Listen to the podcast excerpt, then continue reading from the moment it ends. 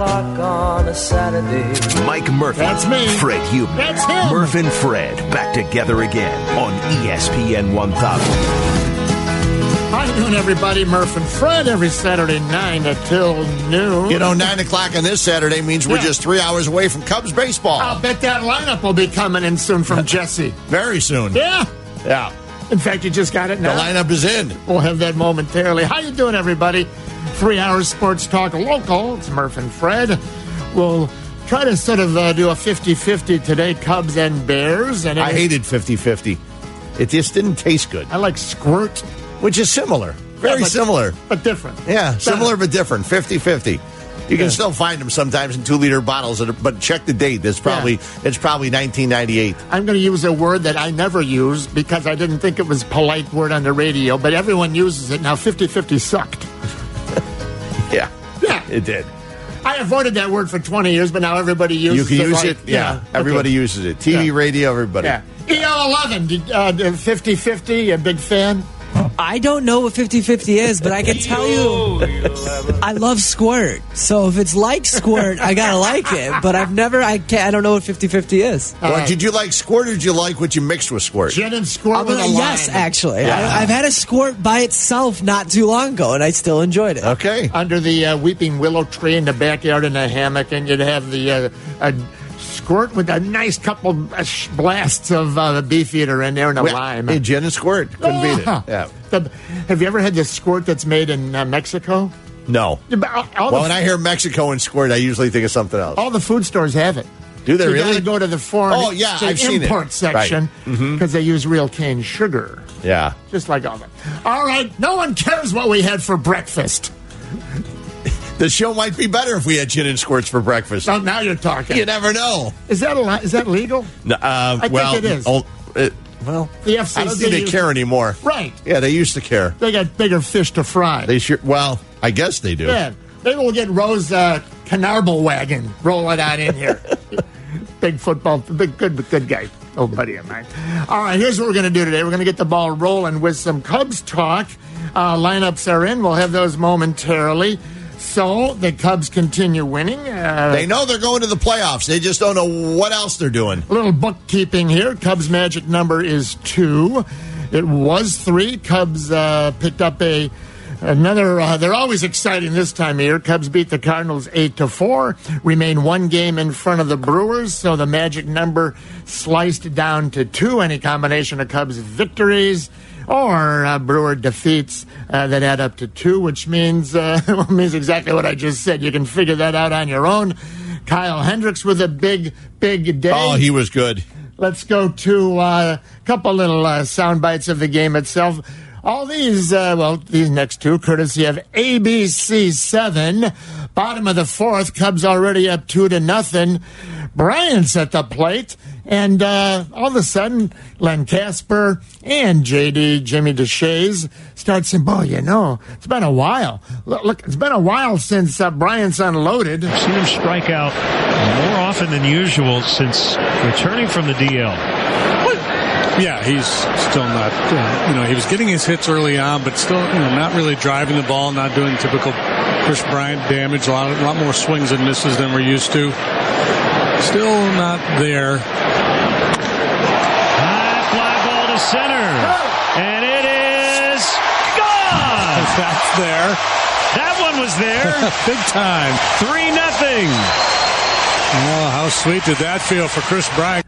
A much needed home run for Bryant. Uh, Especially after his first at bat. His Yeah. first at bat was brutal. plus the extent and the extension of the swing and miss and the shoulder uh, you could see was torqued which is what caused all the problems and uh, you know most likely and people tell me he you know he's got a tear in there they'll repair that in the winter hopefully he'll be back to the old powerful self As soon as he hit it, I said, you know what? He's dealing with a shoulder problem, but he's not going to miss a pitch like that. And back- 72 hour curveball about Yeah. knee high. Yeah, and uh, back from the hit by pitch on the uh, wrist, he says uh, after the game yesterday, I'm surprised it wasn't broken. I've never been hit like that before. Even I guess when he got hit in the head, Jeez. he said that was unlike anything I've ever had. So you got two out in the uh, uh, top of the ninth inning. Let's go back to Len and JD. Wrap it up for us. Swing and a miss. Cubs win. Cubs their 94th game of the year. The lead is a game and a half. The magic number down to two. Kyle Hendricks on a day where he was needed to pitch innings delivers eight solid innings for Kyle today. Allows two runs. Cubs scored early. They continued to press their case. They scored in five of the eight innings they came to bat today. Cardinals got to within four to two, but the Cubs then opened it up. And so, your move, Milwaukee Brewers. Well, the Brewers uh, did move last night, Fred. Yeah, they did. They were trailing. They tied it. Uh, it was But he five- gave up three runs in the first inning. It was Yeah. three nothing Tigers in the first. and then they got three in the bottom Yeah. of the first. It was five to five going into the bottom of the eighth inning, and uh, no sound bites here, no clips. But Braun, Well, they were up, it was five three, and then Josh Hader gave up a two run homer. Yes, he did. I'm yeah. sorry. Hader, Hader's been. He came in. They thought that they'd get a nice inning out of Yeah. Hader. He gave up a two run homer. They pulled him right after that. Yep. And Soria came in, and then they they ended up going to uh, the bottom of the eighth inning. And uh, yeah, one of the weirder home runs Oh. you'll ever see. Don't be a hater. So uh, Braun comes up to the plate, and at noon when we're off the air, or uh, if you can keep listening and uh, During a commercial break. just uh, pull up Braun home run, bottom of the eighth, put the Brewers up to stay six to five. It defied logic. Fred, you saw it. You ever seen anything like that? No, I've seen the ball go off a glove and just over the fence. Right, the right fielder Right. for Detroit backpedal Castellanos. He plays Yeah. third. He's all over the place. I saw a ball go off a guy's head and over the fence. Yeah. Uh, you know, Jose Canseco. Right. But I've never seen a ball go off a glove, Right. roll along the fence for a little while, and then decide to fall in for a home run. Anecdotally, uh, EO11 and I estimated uh, how far do you think that? So uh, the ball's in the glove of Castellanos. He then sort of backs in, and you see it all the time. He collides then back the glove a little bit Yeah. with the wall, which pops it out. Okay, it could fall either over the wall or it could fall in front and be in play and live. No, it did neither of those. If you can picture the fence uh, most of the way around at uh, Miller Park. It's sort of fat on the top, about maybe what six, seven, eight inches Yeah. wide, padded and, and painted yellow. And the yellow has nothing to do with that's a home run. That's a that, that's an urban legend. That's just to give you contrast from the stands where the wall ends and the back wall behind a moat. You know, so it starts rolling out of the glove. It starts rolling along the top of the squared off, cushioned uh, wall and the yellow, and it. Ro- Eric, how far did we estimate? Do you estimate that ball rolled? About two, three inches before it fell back for a home run. No, I would say I would say a good two feet, like a good twenty four inches. It rolled Yes. across Yeah. on top of the fence. You couldn't roll the ball by hand, bef- you know, before the game. Goof around. Hey, let's play a game. You get all your teammates out. Okay, whoever can roll the ball the farthest, you know, uh, gets free dinner tonight or whatever. You couldn't do that and roll the ball two feet like it did. Unbelievable. Yeah, that was bottom eight. They get the uh, the home run and hang on and get the six five win over Yeah. the Tigers. Right. And uh, so as a result, they are still they are still just one game back of the Cubs with two games remaining. 3323776. Our uh, Twitter poll uh, live right now. A play. This is multiple choice. Vote at ESPN 1000. A playoff race. They used to call it a pennant race back when uh, you know uh, when I was a, a young lad. Back when they didn't have divisions. Yeah, back in the early 20s when I started following baseball and watching the Babe hit the home runs. You know, they used to call it a pennant race, which meant you had the best record in your league. You got a big flag to raise up the pennant, and then you'd go to the World Series. So we'll uh, take liberty now and uh, uh, simply call it a playoff race. The, a playoff race is A, B, or C. A, fun. Oh, it's fun. B, it's nerve wracking. Or C for all you haters, H A D E R out there. It's boring. So vote now at ESPN 1000 or uh, 332 3776. So it's fun. It's nerve wracking. Some people, I know they're going to say it's boring. I think they're I think they're they're fun if your team's not involved in it. Ah, good point. You know, because if your team's involved in it, That's excellent. To me, it's it's nerve wracking. Oh, great. We're going to sit back and watch these six teams uh, battle for double wild card. Don't get me started on double wild card. But anyway, unless it's your team that gets in because of it, like you were just saying. Wait till they add a third team. oh, no. Yeah. So, why was it, as uh, mentioned there, uh, why was it such a big deal for Kyle Hendricks to go eight innings? And then they brought in uh, De La Rosa, Well, here's why. And a lot of people, you know, a lot of fans, oh boy, you know, who cares about resting the, the bullpen? Okay. Wednesday and Thursday, yesterday was Friday for all you out there. Wednesday and Thursday, Cishek pitched both days, bullpen. Edwards pitched both days, and Chavez pitched both days. So, what you don't want to do or opt to do ever, though late in the year, playoff hunt, you, you've got to stretch. But you never want to put a bullpen guy in three days in a row. Right. Never. You look what happened to Morrow when they did that back in whatever, June 4th or whatever it was. So, Cishek, Edwards, and Chavez, those are your seventh, eighth, and ninth inning guys now for the Cubs. Yep. It used to, should have, well, before injuries, and every team has injuries, don't get me wrong. Morrow was the ninth inning guy, and Stropey had become uh, the uh, de facto or bona fide eighth inning guy. Right. Which means your Cisheks and your Edwards and your Chavez were supposed to be like your sixth and seventh inning guys. Now they're the eighth and ninth inning guys. Wilson has had some ups and downs, but you got to count on him. But the point is, this guy yesterday, Kyle Hendricks, says, I'm going eight innings. And he went the eight innings, and uh, he sucked up all those innings from the bullpen. A quick flashback, Fred. Tuesday night, I was at the game. Uh-huh. Tuesday night, they got hammerjacked, the Cubs, and they brought in seven relievers. Yeah, I know. And I of- saw Joe stroll out there a bunch. Oh, yeah. He just kept going. I was there. That was a good time to like take a snooze or go to the bathroom. Uh-huh. You go to the bathroom again? Well, it's third pitcher they've used this inning. And I was taught once you turn this age, you go to the bathroom whenever you have a chance. So, well, usually after a couple pitchers, you got to go to the bathroom. pitchers of beer? Yeah. Or, or pitching changes. I got you. Oh, Either good. one. See, you were ahead of me. That was good, as always, as usual. So, Tuesday, here's what we're leading up to Kintzler pitches. And that was when Montgomery went another f- just four innings. By the way, He's getting ready to go in your Yeah. biggest game tomorrow, You maybe. better hope this thing gets wrapped up. The Cubs win and the Brew Crew loses today because because uh, Mike Montgomery. Monty has not exactly. Been, of course, it's all hands on deck on Sunday. Yeah. So you anyone in there that Fergie's gonna. Fergie will be in uniform.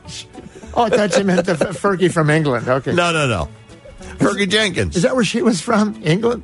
Who was it? No. Was she a Spice Girl? I don't know. Never. I know. who No, no, no. She's in. um The redhead. Yeah. She was part of OutKast, Fergie.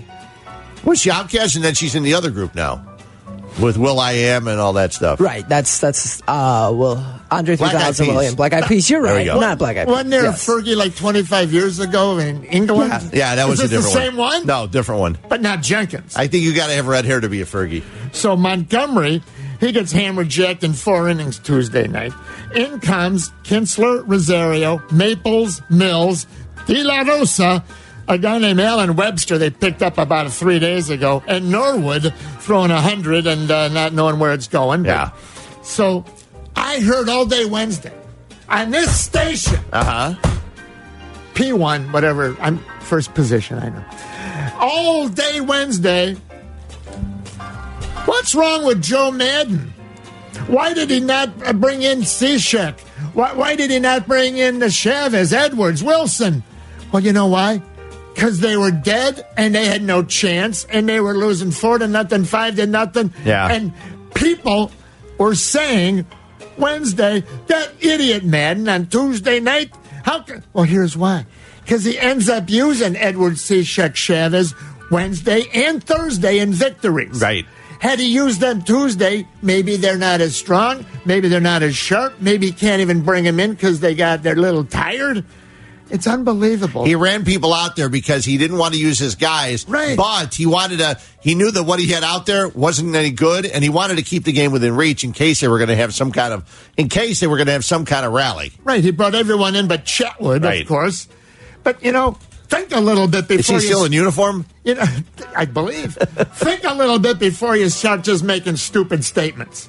Wednesday, all day Wednesday. How come Joe didn't use the good guys trailing six to nothing? Moronic. It, it was moronic. They answered it right there. Trailing six it. nothing. Well, yeah. And then he uses those guys Wednesday and Thursday, WW. Listen, and then, maybe if they would have shown some kind of offense made it six three or six four, Well, yeah. then maybe you bring one of those guys in. Otherwise, Norwood, get up. And then he doesn't have to use anyone yesterday because Hendricks goes eight. Let's go to the phones. Oh, vote right now. Playoff race. Fun, nerve wracking, or boring? We'll get the results next from EO11. I was just, Eric, I was just going to, going to a caller that wanted to thank Fred Huebner, For making his day. and then caller hung up. I guess he was tired of listening Yeah. to Murph babbling. I'll tell his story because I really liked it. It was a couple weeks ago. He said he called into the show and we ran out of time to not get to him. Hmm. And Fred was nice enough to grab the phone and just say, We didn't have time. Thank you. And he was actually in the hospital on that day. And he said it really made his day, Fred, that you were willing to give him 10, 15 seconds Oh, just cool. to acknowledge him. Well, you know, once in a while. There you you try go. to be nice to people once in a while. right. it works. Let's light the lines up like Christmas trees. We won't get you on the air, but Fred will talk to you off the air. Off the air. Right. You know, I've talked to people off the Yeah, air you do that a lot as well. But they You never, do. they never call in. Yeah, I don't know. Maybe Fred has got that tender touch. He was a Downers Grove guy, so, you yeah, know. he did mention that Yeah. you're a Downers Grove guy as Uh-huh. well. Yeah. Or maybe it was me and they thought I was Fred. It might have been. Huh? Yesterday, someone called me Jay Hood. I heard that. Yeah. So, And you said, well, you know what? Under the hood, every break we come back, they think it's hood. It's under the hood. Uh huh. Not under the Fred. no. Uh-uh. I grew up in Cicero. There's not too much I believe in unless I see it. Let's go to uh, Craig in Park Ridge. Hey, Craig. Hi, uh, Murph and Fred. I just want to say that people don't learn. This guy the other night, who I'm calling Bartman Jr., if you sit in the front row of any major league game, in the front let alone row. one with such gravity as the other night, and you don't realize that you can affect the game. All right, Craig, let me you're interrupt you. Let me interrupt you because you're you're 99.9% right. But let's just say this. What if that guy. Where's my what? Where's my what if bell? Hang on a second here. All right, I'm sorry. Hang on, Craig. What? All right. What if What that if? guy had never been to a ball game in his life and a, a customer brought him to the game because he was a big client and the guy's sitting there he doesn't know a football from a baseball i'm just asking you this craig because i'm with you don't get me wrong and the guy doesn't know if a baseball's full of feathers or pumped up with air like a football and here comes a ball and he reaches up. i blame the the teams for not. pa- Fred, this was 20 years ago. I gave you this idea. Uh-huh. Remember, before every game, Craig, if you're sitting in the front row, the team should have a, a usher come by and hand you a little card and a little index card printed on there. Moron, you're in the front row.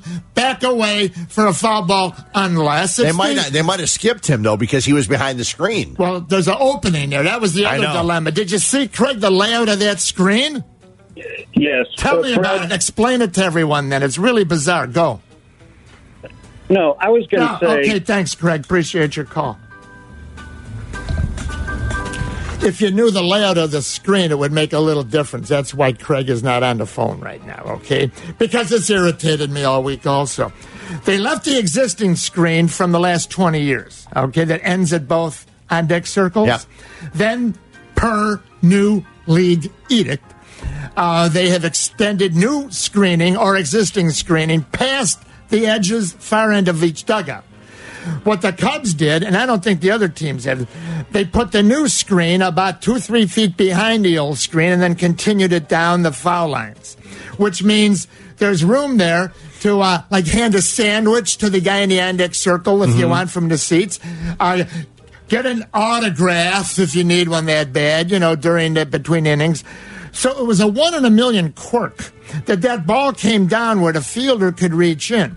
Now, everyone who's a baseball fan should know, Sox fan, Cubs fan, back away if your own team is reaching in.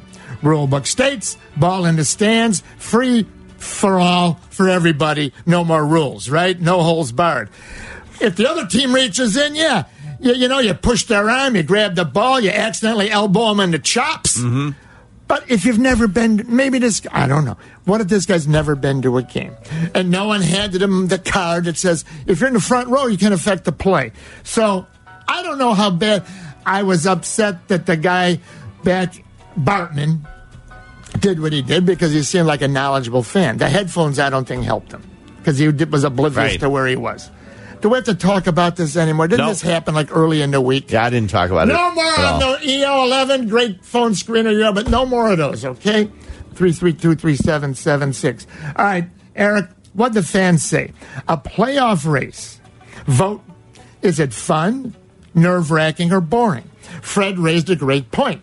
It depends, you know, on whose ox is being gored, right? If your team is in the race or not, I got to think the fans are going to say nerve wracking. I would think nerve is the wracking. leader. Yeah. But then again, I think Sylvie tried to vote like a dozen times. and They only allowed him to vote once. what would he say? He'd say nerve wracking. it is fun, but it's It's fun if you win. It's less fun when your Right. team's involved. If you're in the pennant race and you don't win it, the pennant race was no fun. It's one you try to forget. what what do we have there? Was yeah? the 69 pennant race any fun? yeah, until about For the Mets, first. Yeah. for the Mets. right. Only 4% of the voters said it's boring. Base, wait a minute. Wait a minute. And I knew that was going to happen. How much did we hear about two winters ago? Baseball is so boring. All Not right. pennant races, though. I was going to say, not the last month of baseball. Yeah. That's when things get real. Um, 41% of the voters say it's fun, and 55% say it's nerve wracking. Well, 41%, uh, those were uh, the White Sox fans, uh, which is fine because they're having fun thinking that this thing's going to disintegrate on the north side. And uh, It won't be that much fun when the White Sox are in it in a couple years. Should be. Races are races. Pennant races are no fun unless you you win it. You know, kind of like. Well, there there really weren't many teams. The the Indians won it easily. The Red Sox won theirs re- relatively easily. The Braves won. They have a nine game lead. So there really wasn't a pennant race for those for those teams. I say this in not a malicious way, but the Sox have now worked their way up to third in the draft uh, sequence for next year, which is, you know, hey, better than sixth, right? Yeah, unless they draft a guy, a pitcher, and then rush him up to the big leagues like they did with Rodon and Fulmer. Do you know that Fulmer, the year that they drafted Fulmer eighth, uh, Walker Buehler went twenty fourth? Same team. They both pitched for Vanderbilt. You know what the Dodgers did? They let Walker Buehler uh, develop down in the minor leagues, and then all of a sudden he's a stud pitcher, and you'll see him in the postseason. Maybe. That's that's called uh, scouting and player development. Yeah. Speaking of which, not to veer away, but does anyone know the name Jason McLeod? I know it. He's been in, in the news this week. He's the Cubs director, right, of scouting. That'd be amateur scouting, you know, high school, college, not pro scouting. He's director of scouting and player development. Player development means working with your players in the minor leagues that they develop. Duh, right? Uh-huh. Other teams want him as the GM. Go, take him, take him. You know what probably is going on right now? Theo's going to be doing the old trick. Minnesota's going to call Theo and the Twins. You know what? We're interested in Jason McLeod. Can you tell me about him? He's the best, man. Oh, we would hate to lose him, but uh, we can't. You know, if it's a promotion, by goodness, you're getting a winner. And you know what Theo's really thinking? Please take this guy. Seven years or six he's been of regime. Seven years, six years. Jason McLeod, he's drafted nobody other than the first round picks who are all faltering this year. Uh, Bryant due to injuries, and the other three guys, uh, Happer, Schwarber, Almora. and Almora. Though Almora's had a couple Oppo big hits Couple the last couple hits. of days, but their numbers are all down dramatically. I think yesterday was his first hit with the bases loaded this year. Really. But their numbers are all down big time from their career averages. Jason McLeod has scouted garbage and he's developed nothing. So, yeah, take him, Minnesota. Please. Yeah, I'm looking at the line at the lineup today. Lineups are in. And uh, let's see. Let, us run it down real quick. Da- Daniel Murphy at second base, uh, free agent signing. Ben Zobrist, right field, free agent signing. Rizzo, first base. That was a trade. Uh, Baez, shortstop. He's hitting fourth. Henry guy. Uh, Jason Heyward, was a free agent, center field. Kris Bryant, draft, third base. He is playing third. Uh, no David Bote in the lineup today. Ian Happ is in left, hitting seventh. Victor Caratini is your catcher. Draft trade. And uh, Cole Hamels Yeah. uh, acquired uh, Right. during the season, uh, pitcher People think that people think that they want Jason McLeod, the Cubs director of scouting and uh, player development. Great. No Contreras. No, I told you. he's been he's been terrible. If there's a word that's worse than terrible, Yeah, that's what he's been. He's been so bad at the plate. He never hits the ball hard. No. I know exit velo. A lot of people. E11 during the break. Can you look up? Uh, I don't know how to exit. How hard the ball is hit? Okay, that's what it is. Yeah. Heck with exit velo. Of how hard the ball is hit, he's got to be last in all of baseball. Contreras. When he does hit it, it's a two hopper, chopper, two hopper to the pitcher. Yeah. maybe. And on the other side, the flip side, the antithesis, if you will, Kyle Hendricks back to being the guy that has the least hard hits exit velo in baseball. He saved the day. We'll get back on Cubs talk. Bears talk at 10 o'clock.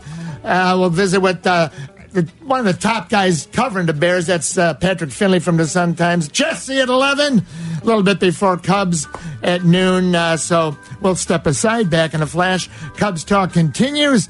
Uh, check in at 312 332 3776.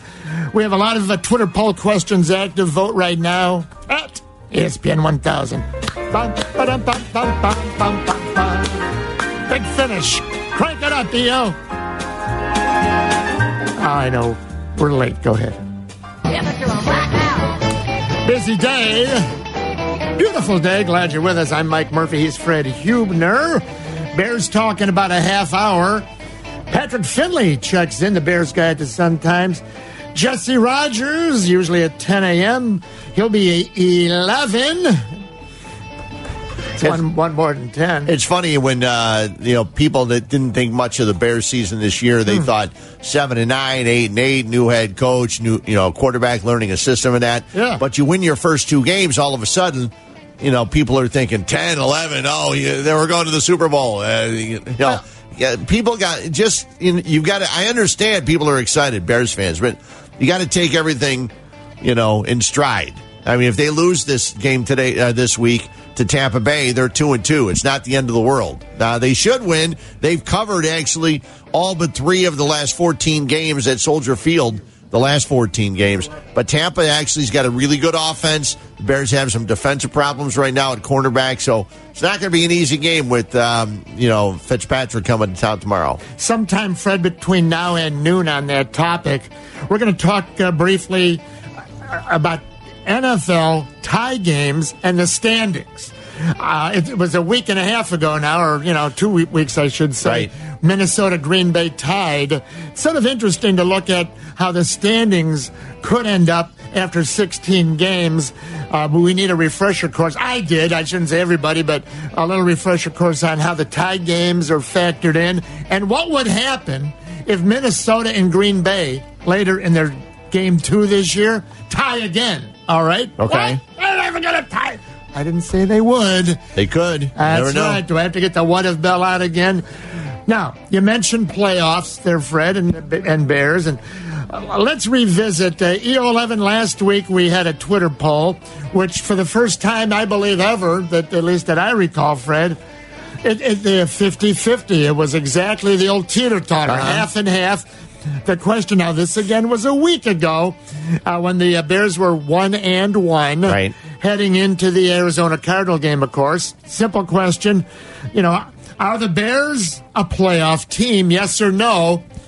Eric, uh, do you recall what the uh, vote was last week? It was, like you said, it was exactly 50 50 last week. How often does that usually happen? Super rare. Especially we had like a like over like 600 votes on that and it was 50 50. That, that doesn't happen very often at all. Okay. So we also said, let's sort of play a little fun uh, thing here and do it every week, right? Just to see how the results change and vacillate up and down, as Fred was mentioning. What did you just say? If they lose today, everything will be uh, tomorrow. Yeah. Everything will be.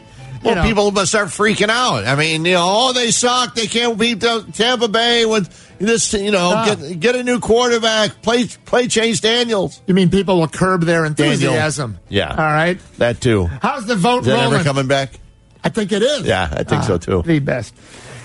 Well, the Larry Sanders show was the best, but no one ever saw it. So, uh, what? All right, uh, Eric. Uh, Bears, uh, are they a playoff team? Yes or no? Uh, current uh, update from you. It, it was 50 50 last week. Uh, want to take a guess here, Fred? 99 to 1? Uh, I'm going to say I'm, I'm going to say it's uh, 60-40 that they're a playoff team. All right, Eric. Pretty close, Fred. It's 58 42 saying yes, they are Okay. a playoff team this week. There you go. All right.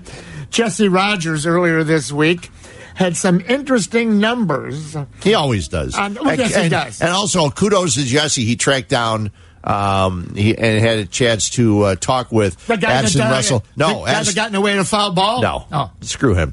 Uh, Addison Russell's uh, uh, ex-wife. Yes. And he did had a nice article. Go to uh. ESPN.com. You can check that out. He had a nice article yesterday with her. Let's take a quick listen. Here's Jesse earlier this week.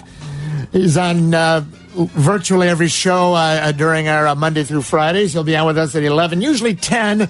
Cubs have a pushed up game to noon, probably what, network TV, which means the Joe Maddon press conference uh, would be in the window of 10. So, anyway, Jesse at 11. Uh, but here's Jesse during the week on Jose Quintana. 633 OPS against second time through the order. He goes from 633 to exactly 933, a 300 point OPS difference. Joe should be in jail if he doesn't pull him at that point. Josh, you can't sell your books if your guy's in jail. Or maybe that's the way to sell the books. Do they still have the jail out uh, below the center field bleachers for? Uh, well, I shouldn't bring this up. This the, they used to have one out there for rowdy fans.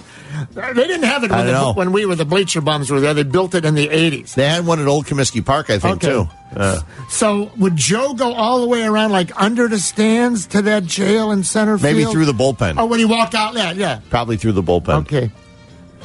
Jose Quintana. Let me just say this. I have no dislike for Jose Quintana. I have no hatred for him. I'm not angry with the fact that he will rarely win a big game for you, if ever. Mm-hmm. I have no problem with the fact that even though the numbers don't show it, he's a 500 pitcher. I don't have any problem with the fact that he's not an innings eater. I have no problem with any of that. I have a problem with the guy that traded two top prospects for him. You see, there's an old expression, the Teflon guy. You know, never, nothing ever, he never gets any Nothing sticks. criticism. Yeah. Yeah, f- right off and doesn't stick to him. Hello, let me just suggest this. Everyone that wants to jump on Quintana, and this is not Jesse. Jesse's stating the, the facts, and he's saying Joe had no choice. Everyone that criticizes Quintana should be criticizing the guy that made the trade. Quintana is Quintana. He's the guy that the White Sox, I'm guessing, knew exactly what they were getting rid of. A 500 guy Right. that's a number four on a good team. Not a number one or a number two or a number three. He's a one or two or three on a, you know, a, sub 500 team. Fine. That's why you're sub 500.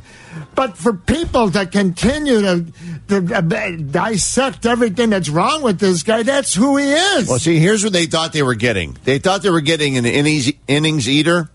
And because he had gone the last, let's see, from 2013 on, 200, 200, 206, 208, 188. He's at 169 right now. Uh, that'll be the way he ends because he's not scheduled to pitch uh, the next two days. Um, and he's got just one fewer start. So I guess uh, nine. He's only about 10 innings away from what he was the year before, but 20 innings away. And I think part of that has to do with the way Joe pulls him, the way the way Joe manages some of his Yeah. starting pitchers. But a lot of times this guy. Because even Hendricks just hit 199 yesterday. But the pitch, see, you're right. But Quintana's pitch count is always, not always, almost always near like 90, 92, 94 in the fifth inning. And what, let's listen to Jet repeat that. 633 OPS against second time through the order. He goes from 633 to exactly 933, a 300 point OPS difference. Joe should be in jail if he doesn't pull him at that point. Now you say what the numbers that Fred you recited are, of course, correct. But how do you know that those numbers were because earlier in his Cub career or his White Sox career, they left him in longer because they He didn't threw fewer pitches. well, they had no one else in the bullpen, and they said, "Well, let him go out for the sixth or the seventh, and maybe the disastrous results still occurred late, mm-hmm. or maybe that maybe there was no pressure. He felt, okay, I'm pitching in this game means nothing, you know, and no disrespect. But the facts were a lot of those Sox years were not the best years, and there's no pressure. And uh, that's the other thing. Stats don't indicate pressure. So, you know, I don't like to hear people criticizing Quintana. If he dogs it, fine. If he's not running something out, fine. If he's whatever, fine. But he's just not good to to be anything but what he is. So no one ever wants to see he's the Teflon man. And Theo wins the World Series in 16, and I'll never forget it. And it was wonderful. And I have my t shirt, I can die happy now the Cubs won the World Series. But don't just hammer the kid Quintana because of who they gave up. He, you know, oh, they gave up so much. Sort of like Trubisky in a Uh-huh. funny way. In a funny way. See, if you're going pluses and minuses too with Theo, Yeah. when the season started, okay, Theo had got Quintana last year. He goes on out and gets Yu Darvish and Tyler Chatwood. Well, those, none of those three have really worked out that well. But during the season, he gets Daniel Murphy, Cole Hamels. Oh. You know, so things work out. So his in his in season pickups this year have been really good. His off season pickups not so hot. You're right, Fred. You had the best July you've ever seen. Yeah. All of a sudden, there's Hamels. All of a sudden, there's Murphy. All of a sudden, there's Chavez out there. Yep. All of a sudden, he's got bullpen guys that are long guys that at least can fill in on a game like uh, Tuesday when they're getting their ears pinned back. But see, he can outspend his mistakes, Theo, because he's got unlimited dough. If you're a team like the Twins and you make those mistakes as the GM, Yeah. the uh, Darvish mistake, the Chatwood mistake, Morrow was that a mistake or not? He pitched seven games. Oh, that's World right. I forgot Series. Morrow, yeah. You know, you, then you know what? You get fired. Yeah. Because you don't have money from ownership if you're the Twins GM to all of a sudden say, well, you know what? I'll just reach in the uh, drawer here and get six million for the rest of the year for Hamels and three million for the last uh, month and a half, two months here of uh, Murphy. Right. You don't have that money laying in there. Ah, but what do I know? I'm just a fan. What do I know?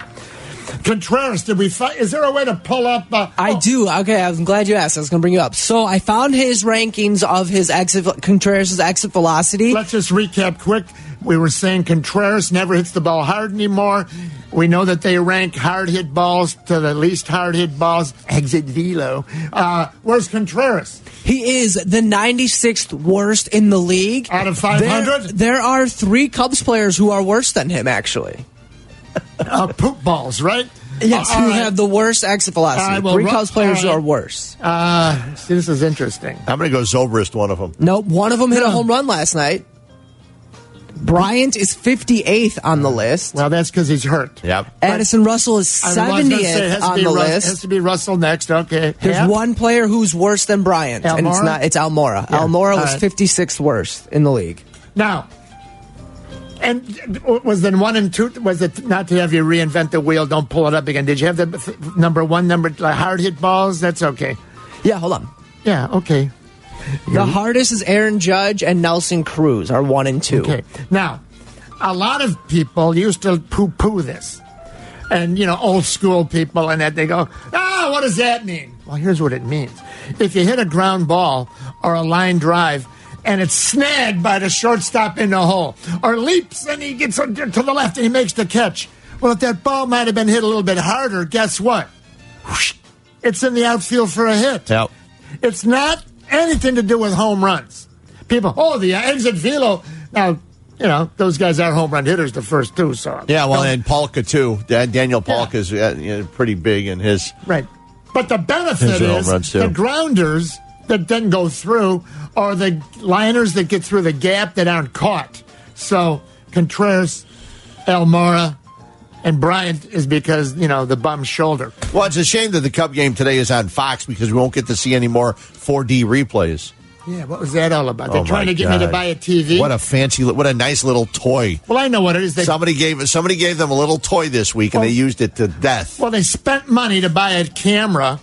Do you need a special camera? How do they? Okay, 4D is like better than HD. It's like the greatest. If you, I just go to like Best Buy and you can watch them. Yeah. the 4D because they're too expensive right now. Wait a few years, we'll all have them. So, did uh, they have to buy a, a camera? See, that was, those are 4K. This is 4D. oh, I thought this was 4K. No, 4D. Oh, what's that? I, I 4K is like Yeah. the, the great new thing coming, Yeah. right? Uh huh. HD, everybody knows 4K, it. Mom's, yeah. mom's got HD, Yeah. right? Yeah. But she's got to go from channel 7 to like 187, and Right. that's another thing. Yeah, this But is 4D. Do you know what that is? You're a technical wizard back there, EO11. What's 4D? Do we know? I don't know. So I've been.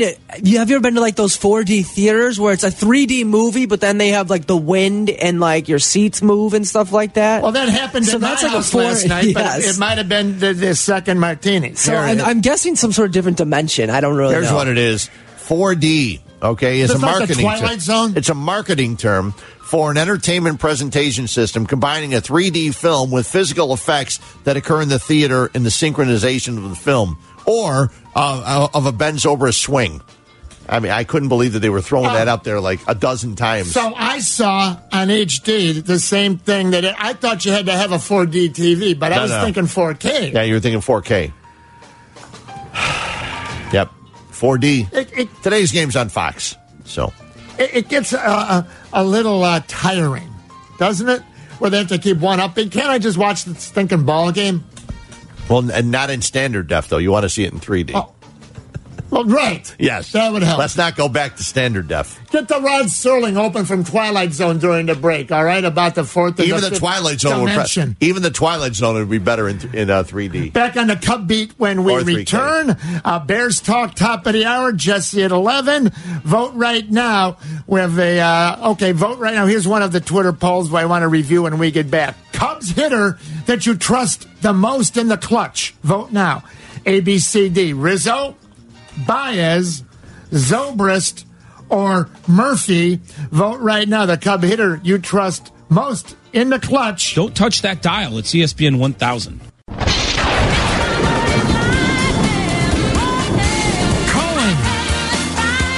Howard. Welcome back, Murph and Fred.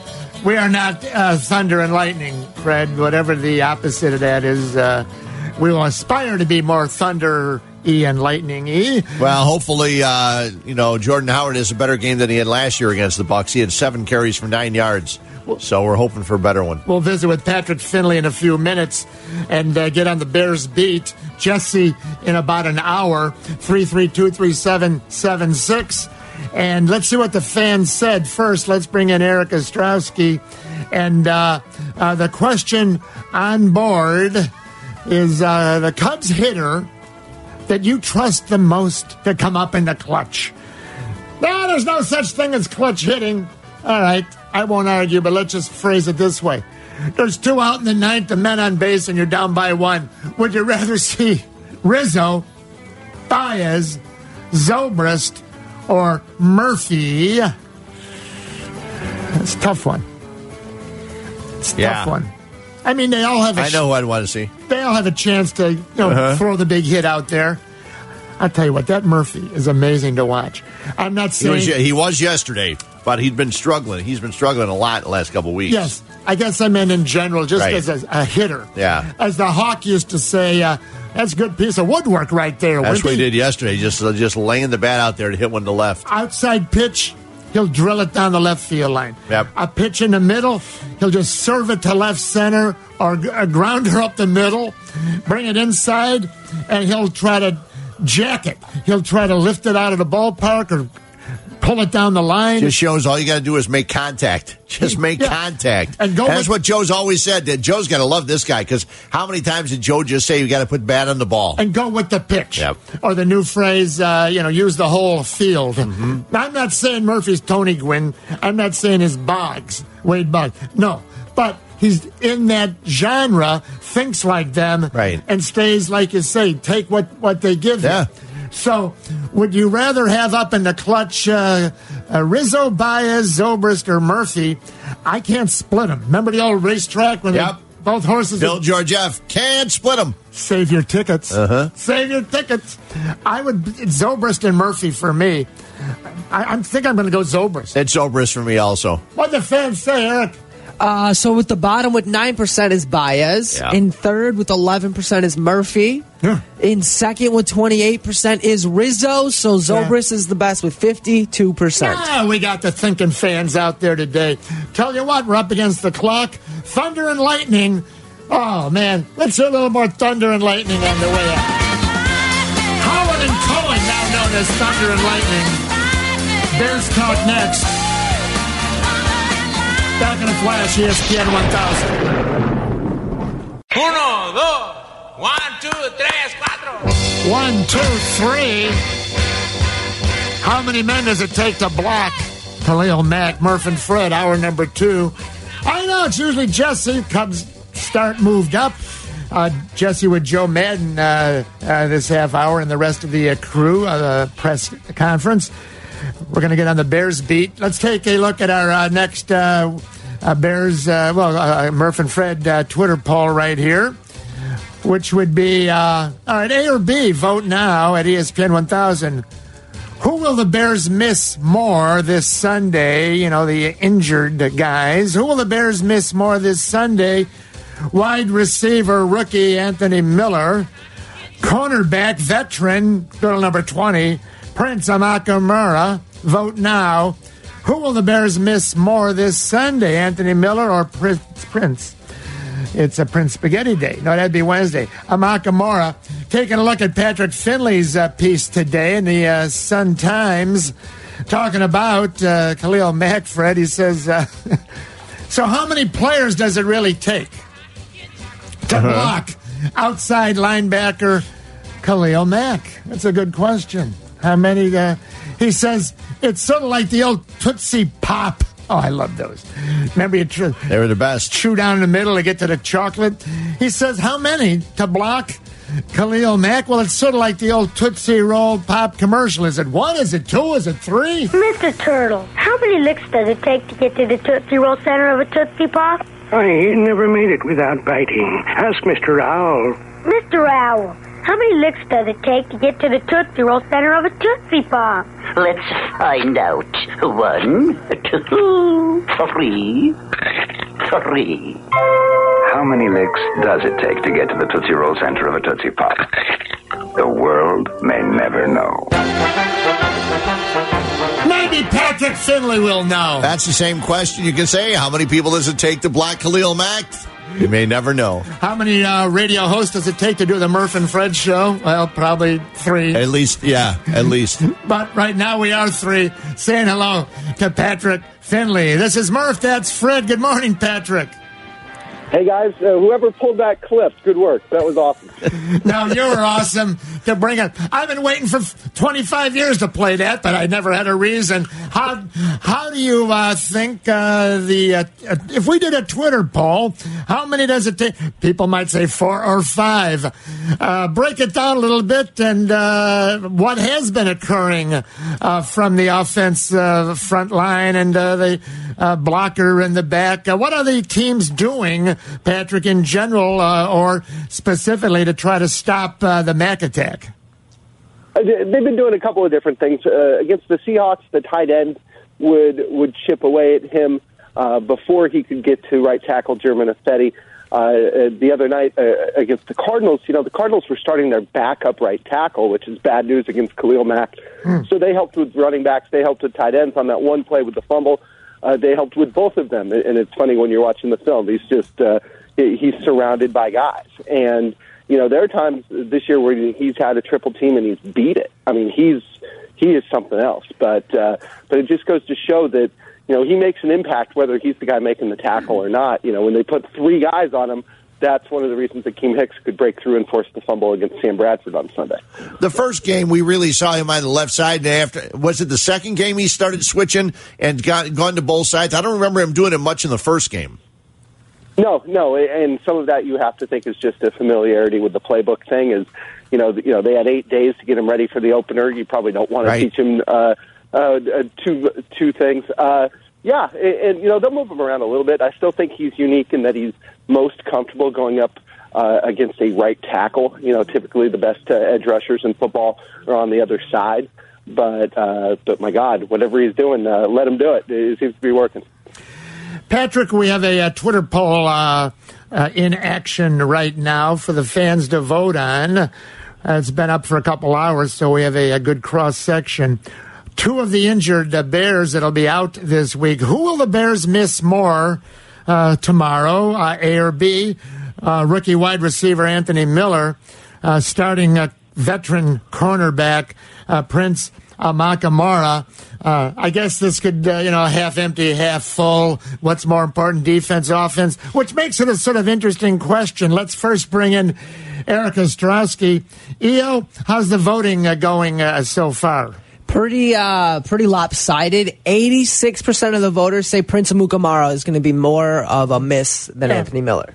I would have to agree, Fred. Uh, Huh. Well, I, I do know one thing. Marcus Cooper's also out, and nobody's going to miss Marcus Cooper. No. Except the other Yeah, team. I, I, I think the people are, are completely right. You know, you can find ways to patch a hole left by your third receiver. I mean, you know, we have Tarik Cohen, Trey Burton, you know, maybe Kevin White. You know, Josh Bellamy got mentioned by name yesterday as somebody who could play that slot position. Uh, you know, uh, they'll all take a little bit of the load uh, to, to go ahead and, and replace Anthony Miller. I mean, with Prince, I mean, you're going to have to start uh, Kevin Tolliver, who is an undrafted rookie, somebody who got picked on in the fourth quarter the other day once he came in, uh, and somebody who's got all the physical skills in the world, but uh, is just a kid. And you know, the Bears are going to help him. They're going to they're going to flow some stuff in his direction uh, pre-snap to, to give him a little bit of buffer. But I mean, that's that's a serious problem for them. And you know, for a defense that's been so dominant, I, I think for the first time all year, we're looking at a potential weak link, uh, at least for a week here. You know, if, if Tampa came in and didn't have uh, receiving options, then it wouldn't be as tough of a deal. Maybe having the safety help out uh, uh, Tolliver. But when you look at Tampa and they bring in uh, Mike Evans and DeSean Jackson, and they also bring in uh, OJ Thomas, it, it, it's tough. This is going to be one of the most complete offenses they've seen. Yeah, I mean, I mean, they have three receivers and two tight ends that are worth being nervous about, and uh, and absolutely zero running backs, which which will be interesting because you know the way this Bears uh, defense uh, played or has played for you know seven out of the you know twelve quarters or eight out of the twelve quarters this year. Uh, you don't want to be one sided or, or one dimensional in, Right. in going up against the Bears. Uh, you know, Ryan Fitzpatrick's thrown for 400 yards in each of the three games. That's fantastic, but they're going to have to run the football a little bit. Otherwise, you've got uh, Khalil Mack uh, and all those guys pinning their ears back, and, and, and I don't think that's what they want to get into. I think you could argue, you know, uh, with Kevin Tolliver, that whoever was going to guard Mike Evans probably wasn't going to be taller than Mike Evans or jump Sure. or you jump higher than Mike Evans. Maybe there's a little diminishing returns in, in terms of the uh, the loss of value there, if that makes sense. But uh, but it's still not a position they want to be in, especially because you know you know they're not deep at that spot, and you know if he gets hurt, you know Bryce Callahan may play a little bit outside. But if anybody else in that defensive backfield gets hurt, you know now you're looking at Sherrick McManis having to play more than ten snaps a game on defense, and I don't think that's uh, something anybody wants. See, this is a major loss. Now, Amukamara, uh, you know, he hasn't been the best. He's not the worst. He's ser- more than serviceable. He's a veteran. He knows what he's doing. But you lose this guy, Fred, Patrick, and all of a sudden, and Cooper was never in my eyes, and we, I think, all Yeah. reiterate a viable, you know, big time uh, step in. And how many teams do have a viable big time? I don't know, you know, third corner that that they love, but with nickel or th- you know three uh, now. So Bryce Callahan. And, and then Kevin Tol- Collier, Tol- Collier, Tolliver. Tolliver, Yeah. I'm sorry, fellas. Cornerback and nickel. Which position, this is a general question, Ben, which position is tougher? Obviously, cornerback because you're more out on the island, but nickel's no day at the beach either. Can, can you sort of uh, put together, in my mind, you know, the nickel versus the corner and why Callahan or Tolliver would be one over the other, left or back and forth, or what? Yeah, that's. I mean, that slot corner position is a starting job. I mean, I mean, the Bears play him, you know, more often than not. Uh, Bryce Callahan, that is. So, so you know, you can't look at that as, oh, this is the guy they bring in on third downs. This guy, you know, is a big part of their defense, and, and, and what they like about him is. Is uh, is he is physical? Given you know, despite his size, you know they've rushed him a couple of times, and it- it's usually with success. Um, and he, uh, you know, I think he's the best dunker on the team. Like he is, he is an unreal athlete, and I, I think you want him on the inside there. All right. You know, Tolliver, T- Tolliver, at least you can split him wide, and you don't really run the risk of him getting lost in the wash, you know, on on crosses and stuff like that. Uh, yeah, yeah, it's going to be it's going to be an issue for them, and and and like I said, it, it's a pretty amazing given the last couple of years with the Bears teams that you know, it's week four, and the, and the biggest thing to panic about that we can find right now is uh, is one of their corners. Uh, you know, that is, I guess, depending on where you come down on Trubisky. Well, I was going to ask you about that because the questions continue with Trubisky. And have you noticed Matt Nagy's attitude of answering these questions change at all this week? You know, he. I, I thought that on Monday he was as critical, and, and I don't mean that in a negative way, but he was as specific in his criticism of Mitch as uh, we'd seen him. Um, you know, he's he's done a good job since he got here of hmm. preaching patience, of talking about how, you know, this thing's going to take a while, and and you know, hey, it took Alex Smith two and a half years. Hey, let's reset our expectations for when you know Mitch is going to be really good. You know, just trying to be patient, but you know, there are throws that Mitch just needs to make, and there's really not much else you can say. And, and, and that's more or less what Nagy said. You know, you talked to Mark Helfrich this week, and you asked, you know, I asked what they have to do to get better in the red zone, and Helfrich said, you know, Mitch needs to make his layups. I, I mean, they're saying right now that the reason they're taking field goals and not touchdowns is because Mitch isn't doing the easy things well. Yeah. Um, that's that's specific, and, and that's a, a little change in tone from what we had heard in the first couple of weeks they expect him to be better this week. They pared down the playbook a little bit. You know, they're lucky that they're playing a team that gives up a lot of yards, a team that I think is the third worst red zone defense in football. Uh, there are ways, you know, you know, if he doesn't do it here, uh, then you're, you know, talking about him struggling against the Cardinals and against the uh, and against the Buccaneers, who are two of the worst five defenses in football statistically. Uh, and if he does that, that's uh, that's a bad sign, obviously. Lost in the wash. Oh, I love football inside uh, jargon. Lost in the wash. That's our guy, Patrick Finley. Uh, sometime, Patrick, uh, uh, Fred. When when your defensive backfield, we are just I got to go back one more uh, thing, uh, losing uh, Amukamara.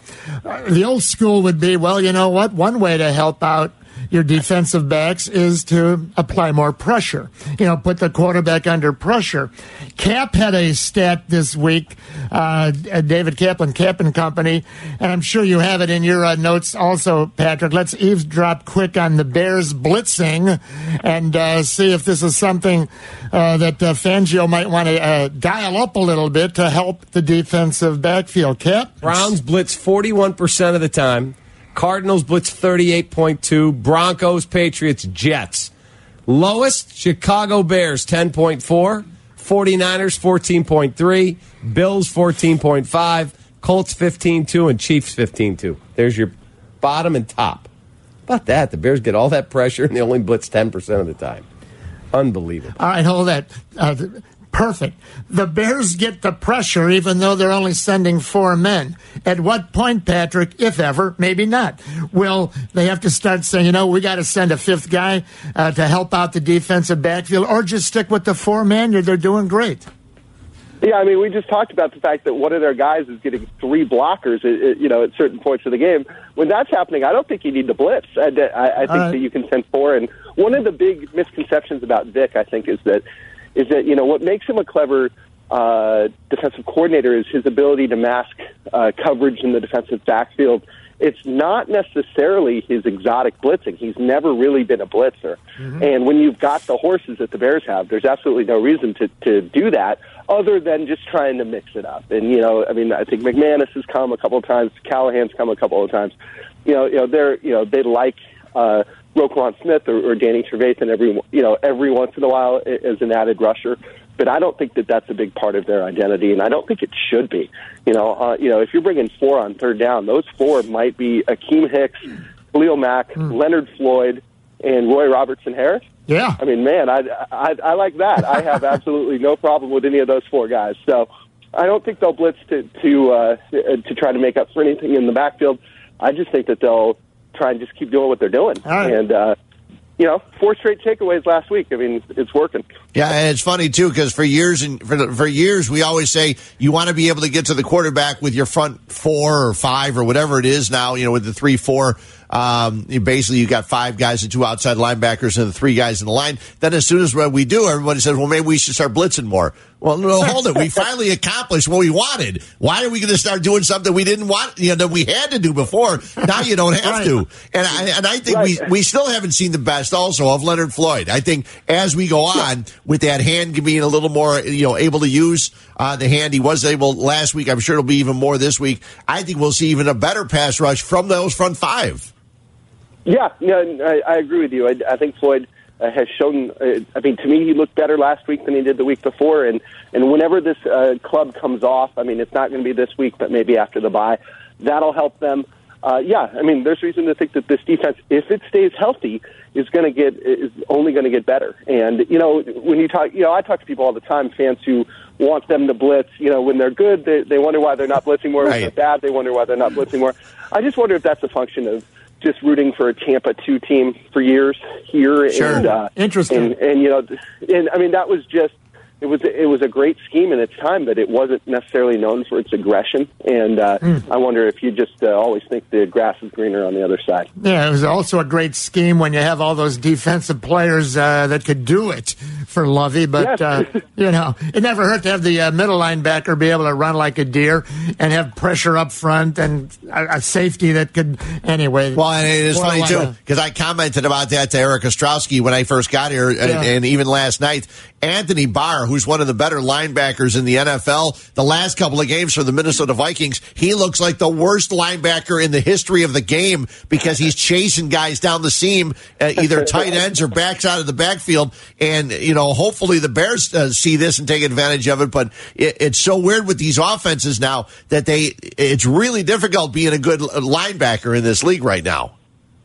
Yeah, well, and, and say what you will about Leonard Floyd, but you know, one of his skills is that you know when the Bears drafted him, they thought that he could be kind of the modern linebacker that could cover if he had to. This the guy who played middle linebacker, and you know, kind of almost a. Yeah, I mean, he played middle linebacker in college, and, Yeah. and they dropped him a lot. So, so he won't get caught in the wash there. As for Barr, you know, I tend to think he's probably just had a bad couple of weeks, and I tend to think that Sean McVay is a giant reason uh, why we're talking about him today because some of those some of those things he drew up the other night were just unreal. Uh, there was a caught in the wash as opposed to lost in the wash. I like that. Pat- Patrick Finley, couple of quickies springing in on your busy day. I always appreciate your personal time at the Sun Times. Patrick writes today, the Bears are still trying to determine where Howard fits into their offense. He's averaged 2.5 yards per carry in the last two games after 5.5, not bad, against the Packers. Thunder and Lightning, some call them, uh, the two uh, with Cohen. What are the Bears, uh, what, what are they going to try to do as you uh, uh, question here with uh, Howard, do you think? And you know, it, it's a line that they have to walk, and it's one of the things that Helfrich was talking about the other day was that you know Jordan is a rhythm runner. Jordan is somebody who needs to get carries, but if it's not there, you can't force it. I mean, 14 of his 24 carries on Sunday went for two yards or fewer. Uh, four of them went for negative yards. Uh, you know, at some point, you know, there's a feeling that maybe you're banging your head against the wall a little bit. Uh, I would keep, I would, I would keep turning around and handing it off. I, I, I think that he can be Trubisky's best friend. I mean, we have talked for three weeks now about you know Mitch's struggles and about you know what Mitch needs to get better, and you know is Mitch moving in the right direction, all this stuff. But you know, if he can turn around and hand it off for five yards a pop the way they did in the opener, uh, that is a uh, that is a very good start. Uh, you know, in terms of Tarik Cohen, I, I think the Bears are going to use him a little bit more as a receiver with Miller out. But you know, I think it's apparent that they've been somewhat judicious with him. He's not like Taylor Gabriel, despite the fact that they're the exact same size. Uh, Gabriel's you know playing ninety percent of the snaps, and, and Cohen is more of a gadget player at this point. Who do you see with Miller out? Do you see Kevin White? I know they mentioned Josh Bellamy, or do you see Javon Wims maybe dressing and actually being used a little bit? I, I'm not sure that Wims will be used more than the other guys. Okay. I mean, remember, you know, if they thought that Wims was better than Kevin White, you know, Javon Wims would have been active on game day, and Kevin White would have been inactive. It, you know, it's not a not a big deal. Yeah, but Javon Uh, Wims, but Javon Wims wasn't a first round pick.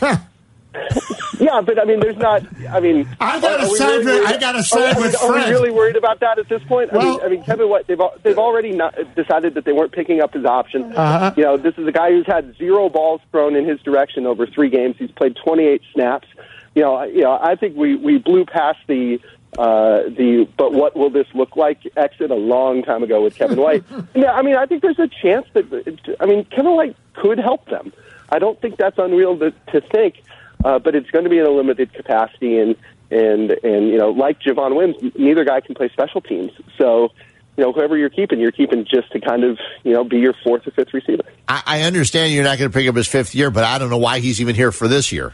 If you're not going to use Uh, him at they all. owe money either way.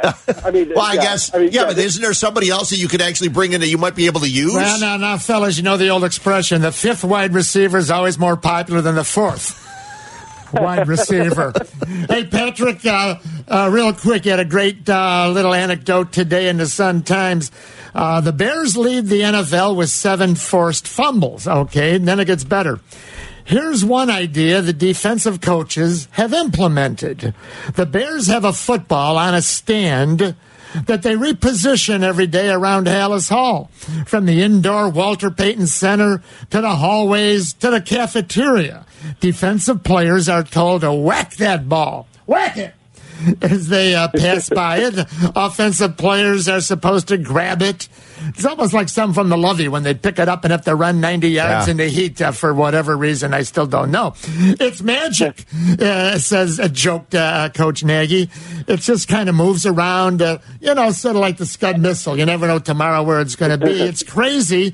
Tell us about that. And uh, is that just for fun or to actually uh, sort of uh, implant a thought? Yeah, both probably. I, it, it is fun, you know, to hear Nagy talk about it. It's like uh, it's like asking somebody like, uh, you know, uh, uh, who puts out the the. Uh, I'm going to be careful how I say this. It's like asking a parent about Santa Claus and about the inner workings. There. Sure. Uh, you know, Nagy, Nagy kind of smiled and winked and uh, and said, "Who knows where it goes?" You know, uh, that sort of thing. Yeah, it, it's just to keep it on the forefront of their minds. You know, I, I don't think Nagy believes that you know they're getting all these forced fumbles because of the football that's in the cafeteria, but Uh-huh. he does believe that he does believe that it's no accident, and, and and that has everything to do with with the mentality of trying to poke away at it. You know, uh, also, you know, guess what? When you have better players on defense, uh, you know that helps too. You know, I think Khalil Mack's got uh, more to do with what they've uh, been able to do uh, turnover wise than uh, than some moving football. But I'll tell you guys, I love stuff like that. Yeah. I get I get excited about stuff like that. Uh, guys at the office give me a hard time when I get uh, excited about things like that. So so I, I'm unashamed. I think that that's a pretty cool thing. And some press box wag in the cafeteria said, That's not a football, that's your wife's meatloaf out there. uh, let's quick bring in EO11, uh, our uh, Twitter poll question, Fred and. Uh, uh, Steve, uh, and Patrick. Patrick, I'm so sorry, Patrick, is uh, if Chase Daniel indeed gives the Bears the best chance to win, see what I did there? If quarterback Chase Daniel indeed gives the Bears the best chance to win, fans voted A, well then start Daniel. We need wins. Or, no, no, no, no. Stick with Trubisky. He's developing. Uh, what the fans say there, Eric? Three fourths of the voters, 75% say no. Let's stay with Trubisky to develop. Thank goodness. But the other 25%, they're out there, Patrick. I'm not there yet. It, uh, I, you know, you Whoa. talk about the fifth receiver. Yeah. The fifth receiver is not is not the most popular guy in town. The second, uh, the backup quarterback is. Nice- and, uh, nicely done. And and, uh, and I don't think that that's a. Uh, that's not a conversation the Bears should uh, No. have all year. Right, uh, right. I agree. People are healthy, and uh, and and the best thing I can say about Chase Daniel is he attended America's uh, greatest uh, greatest public university, the University of Missouri. Uh, even though he did not go to our famed journalism school, uh, he sure does have good taste in college. Well, yeah, not everybody uh, could. Uh, some had to go to Carbondale. hey, Patrick, always a pleasure. You do such a great job. We always appreciate your personal time. Sometimes check out Patrick Finley. Thanks a million, Patrick. Thank you guys. Have a good. See Thanks, later. Patrick. See you later. They I do a great the- job over there like the- between him and Adam Yeah. Jahns and Mark Potash. I like the cut of his jib. when we return, Jesse in a half hour. Fred, got some different topics. We have to spread all fields. We got to talk about Larry Markkanen, too. Yeah. Uh, NFL tie games, how they affect the standings. Uh, Major League Baseball, the three things that must happen for you to have a big year and go to the World Series. That's a possible topic. I changed my mind on shifts. Okay, a little bit, not a lot. Um, baseball, the wild card, and Rick Sutcliffe. He had a he stole my. Oh, I've got a great idea. Sutcliffe has that new segment the other day. Oh, I got a great idea. It Okay. was a super idea by Sut, Super Sut, Murph and Fred back in a flash. Where E ESPN 1000.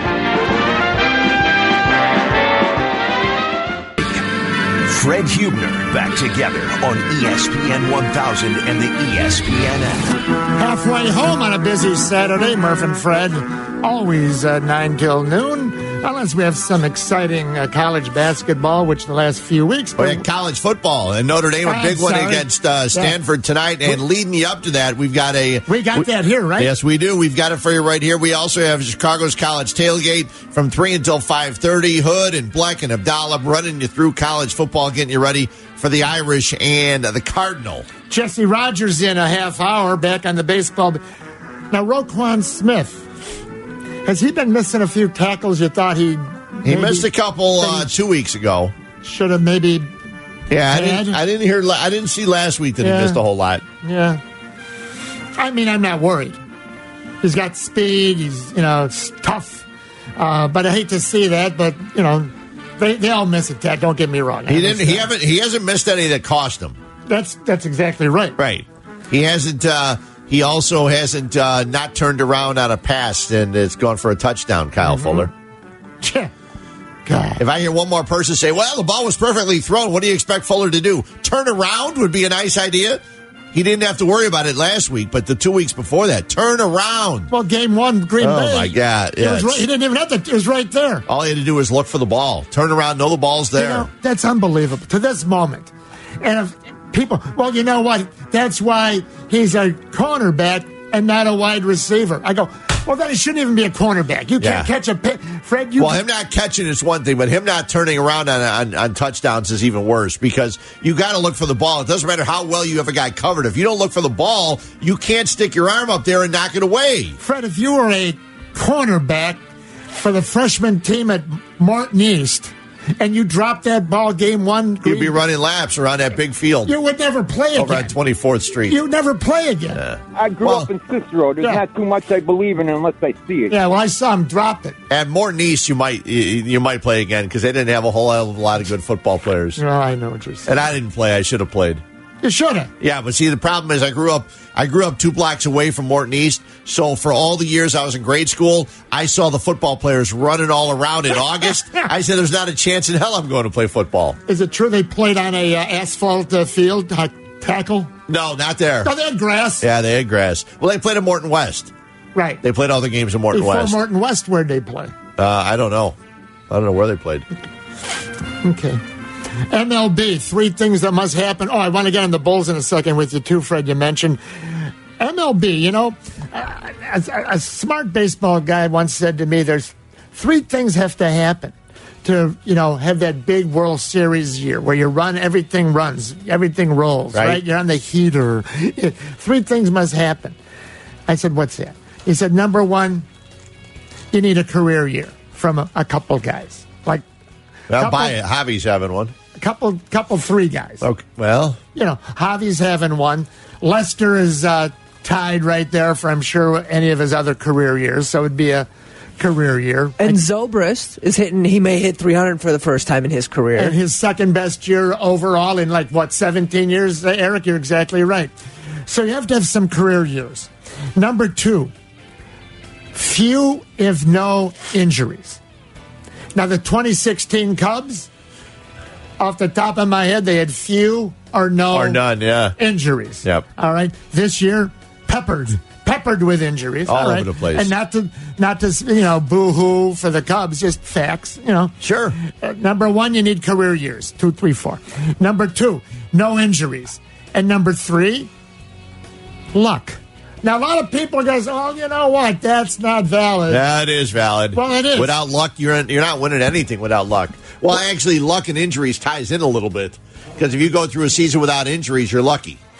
Well, yes. Yeah. Now, and again, this is not a Cub fan, uh, oh, boo hoo. It's facts. The, in the last three days, three, four days, I believe two or three days, the Milwaukee Brewers have really had three major lucky things happen. Yes, they have. Oh, there you go. Cub fan bet. No. I'm just telling you, this is how things are.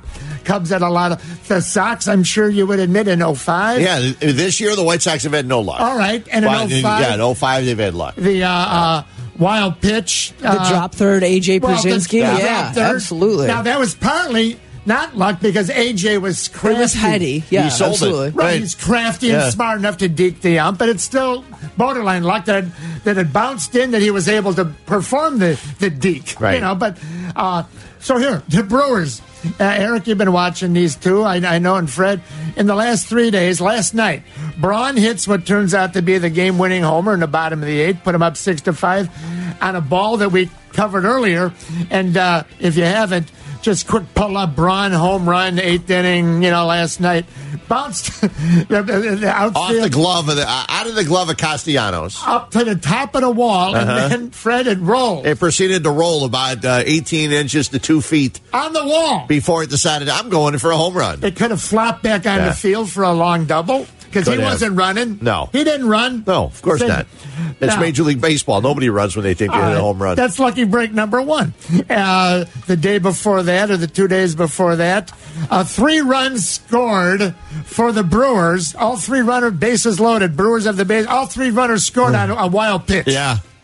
Yeah. All three. The ball went towards the dugout. Here comes a second guy to throw. Another run scores. Yeah, Yeah, it's crazy. Three runs on a wild pitch. Plus, the Cardinals two nights ago, three ago, were ready to tie the game in the top of the ninth. They They're brought in a pinch runner. They're right. They're losing by one in Milwaukee, top of the ninth. Man on first, a pinch runner, as Fred said. He's going to score from first on a long uh, gapper or whatever, down or whatever. He's rounding the bases. He's rounding third, heading home to score the tying run in the top of the ninth with two out. He falls down. You know who he looked like? He Yes. looked like Kal Daniels when he played for the Cubs. Good. I was going to say Candy Maldonado. You're Oh, right. you're- oh, wait. It might have been, it might have been Candy Maldonado. One of those two One men. of those, Kal Daniels might have done it with the Reds, Those but they are- both did it. Those were interchangeable parts. Yes, you know. they were. Fifth outfielders over the hill. But yeah. He, he, Round third base, he trips on the uh, on the on the baseline and just is laying there.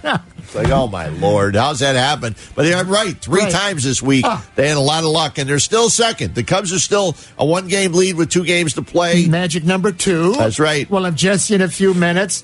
So uh, our Twitter poll, Eric, uh, EO11, teams that reach the World Series, they need A, B, C, or D. A, career years. B, very few injuries. C, luck. Or D, all of the above. Let's see how smart our uh, voters uh, were You usually don't give all of the above. well, because that's the answer this time. Yeah, I think Because you so. need all three. Uh-huh. All right. Only 1% of the voters uh, said career years. Well, that's okay. okay, Well, wait. If Okay. if ninety nine percent said all of the above, okay. Nine percent. So minimal energy, minimum, minimal energies and luck are tied with nine percent, and all the above got eighty-one percent of the votes. Well, it should. Be, you know, we had the 50-50 vote last week. Yeah. which is unbelievable. A one hundred percent vote is very rare, but this is one that should have been. Yeah, it's pretty close. Yeah, because there's no doubt you need all of these to win. How's our uh, vote going, Eric? Uh, back again on uh, from last week's 50-50. We looked about an hour or two ago. Uh, are the Bears a playoff team? Very simple, cut and dried. Yes or no? It was 50-50. A couple hours ago was up near, uh, and Fred, uh, uh, we never liked 50-50. Uh, we'll take a squirt from Mexico. Uh, yes or no was 60-40-ish. What's it now? right now, we are at fifty-eight percent saying yes. The Bears All right. are a playoff team. It's going up. See, see if they go to three and one next week, it'll be in the seventies. What's going on with the Bulls there? Oh my What's lord! What's going on with the avocado Some bad, show? bad stuff with the Bulls. Hey, are you looking for that neighborhood gem of a restaurant? You know, the place with a cozy atmosphere, impeccable menu. Not an easy find. Here's some advice. Go with experience. Just go with what I'm at. I'm telling you. Vincitori right there, downtown Westmont, the Italian cuisine served in a casual trattoria setting, the heart of Westmont, just a half block north of the train station uh, on Cass Avenue. Vincitori's sells uh, a tremendous menu, exquisite pasta, seafood, steaks, veal, chops, salads, all freshly prepared daily, featuring owner and Chef Bob's individual style. If you like dessert, he makes the best cheesecake you will ever taste. Head to Vincitori tonight and a feast on some incredible Italian dishes paired with tantalizing wine. For reservations, info, and salivating photos, head to Vincitori. That's V I N C I T O R I dot com. I'm uh, I'm Irish, little German. Uh, lovely Dana is half Italian. Uh, lovely Pat. Yep, 100%, all Italian. Hundred And percent. then she married me, the German. So uh, there was no Mike North joke there, but we won't Uh-huh. use it right now if you recall it. Yeah. which was a good one. Uh, I always would thought that uh, maybe Joe the Duke Crispino or one of my great Italian friends, uh, uh, Doug Buffone, were uh, is still with us. I would think that that's Vincitori because it's V. You spelled it there at the end. V I N C I T R I. and it's a great, great place. Chef Bob, you Yep. took me there. You and I to Yep. uh, Dana and uh, Pat. But wouldn't it be Vince Attore? It's whatever they tell us to to call it. I'll check with Chef Bob, but I'm almost positive on there it says it, It does. phonetically that it's Vincitori. yeah. Yeah. All right. So Hey, good enough for me. I always called it Vincitori until I heard the the thing, but now we're talking Okay. about it even more. So you know what you do? Yeah. Everybody go to the restaurant and ask for Chef Bob. When he comes out, ask him how to pronounce it, and then sit at the bar, have a drink, and go get go get some uh, Yeah. some grilled calamari. well, you don't have to convince me. No, when you go there once, you'll be back. Red zone. a little late, but better late than never. Thank Couldn't you. find the sticks. Right. Hasn't had to use them because I've never had anything even worthy. Or not worthy. So, about 20 years ago, I know we're up against the clock, Jesse, in a few minutes. Fred, 20, 25 years ago, I said to myself, I said, said I, okay, red zone is a great phrase. Uh huh. 20 yards, everyone knows what it is. But Patrick Finley was on with us a little bit ago, and first he was talking about when the Bears have the ball, the red zone, trying to score, and then later he had to talk about uh, he called the defensive red zone, which Right. you know, means when you're on well, duh, defense. Yeah. And 20 years ago, I, I you know what? It ought to be the green zone when you're scoring. Your you're going into it you're going offensively, in. right. It ought to be the uh, you know red zone. Oh, danger! They're going to score on us. Uh, and you're still red zone, red zone. The Bears are second in the NFL in time of possession right now. And how much of a jump is that from where they were just a year ago? It's a huge jump, Yerk. They were 28th Yeah. last year. Yeah. They are That's second in the NFL in time of possession. They've had the ball a lot. Here's the problem they're 27th in red zone efficiency. They are not scoring points. That's Carmen Yuka. Obviously, by the context clues, he's Right. talking offense. But wouldn't it be better to just say green zone? Now, I heard my good buddy Jay Hood, Yep. and Jay was across the glass from me many years ago, and we used to do a little segment then. How come it's not green zone? Now, Jay uses it a lot. Yeah, he does. Is it, this is like They the- use it in in uh, on games quite often. They'll say the teams entered the green zone because Cool. they use it that way. So Yeah. there are numerous times. Uh, Carmen, uh, he got a, he hit a pet peeve of mine because time of possession does not matter in the NFL.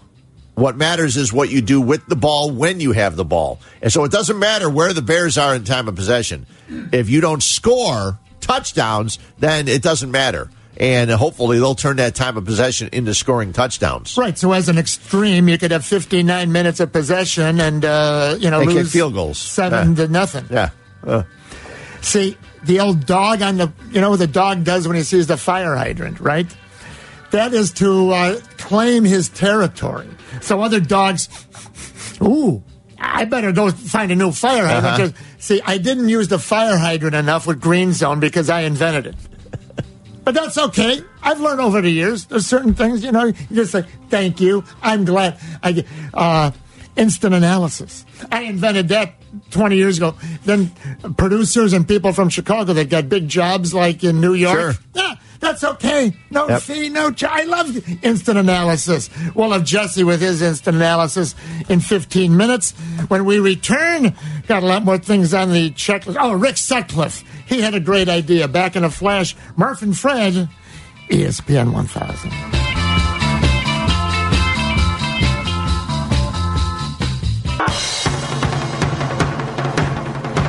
Cubs magic number is two. And a combo, wins and losses, Brewers uh, equal two. And then you get a few days off. You don't have to play till Thursday. That's huge, Fred. Uh, not having to play a tiebreaker Monday, and then a if you're a wild card, Wild card Tuesday- on oh my Tuesday. Yeah. Gosh, Yep. that's the last thing you want happening. But, and I'm not a big fan of the whole wild card situation. We can talk about that a little bit later. Jesse coming. Rick Sutcliffe. Rick's great. Now, he had an idea. Maybe it's been kicked around. but I know he has before. He said, very simple. The regular baseball season, which we know ends Sunday night, right? Tomorrow. Sunday afternoon. Sunday afternoon. Almost all the games start at the same time. Oh, I'm glad you brought that up. Yeah. Uh, tell everybody the deal. All the games start at 220. Uh, They've actually taken this from uh, other sports, like soccer's done this forever, because you want to have everybody playing at the same time the last game of the season so nobody can fix things.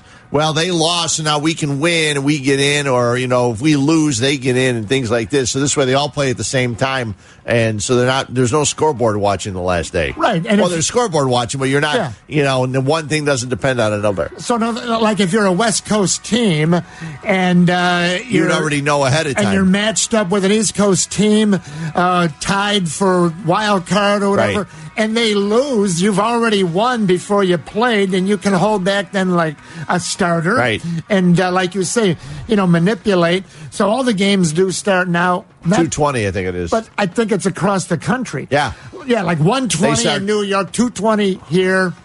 No, the other way No, around. Three twenty in. New York, two twenty here, and Yeah. uh, twelve twenty in, uh, in California. LA. Yes. yeah. Which is a. Uh, and They all start at the same time. I didn't know that was taken from other sports, but yeah, a- done. Soccer does it for a long time. well, sort of on that same vein, Rick Sutcliffe uh, yesterday made his Friday appearance with uh, as Carmen with, with Waddle and Sylvie. Sylvie. Yep. Thank you, Fred. And he said the baseball. Now this was Friday afternoon, late afternoon, yesterday. He After says, he called the game, he was on ESPN right. calling the game. They yeah. showed him. He dressed up nice, had the tie Yep. on, all tied up nice, as the phrase is. Sutcliffe said the baseball season should have ended, should end Friday, today, as he spoke yesterday. He says college football is at the apex right now on Saturdays. The NFL's rolling on Sunday. It made sense. I don't know if you'd start the season two days earlier, throw some double headers in. I know there's logistics and calendar logistics, but I thought that was right on. Had the season end Friday? Uh, I don't know. It seemed to make sense to me. Yeah, but the tough thing is you'd have to play them all on Friday night. You couldn't play any Friday afternoon games if you're going to do that. They'd all have to be at the same time again. right, right. And so you know that that, that would get a little hairy. I think it's Yeah. easier to do it on a Sunday. I'll make them all night games. They start at 6.30, 5.30 in New York. I'm backwards. And 7.30 New York, 7:30, 6.30, 6:30, and 4:30. Yeah, well, whatever. Yeah. I thought it was interesting. Uh, let's catch up on a few things. Jesse next. We have a, a big uh, board of uh, Twitter poll questions. We'll get to a Jesse, a Cubs uh, talk. Listen or vote. Back in a flash at ESPN 1000.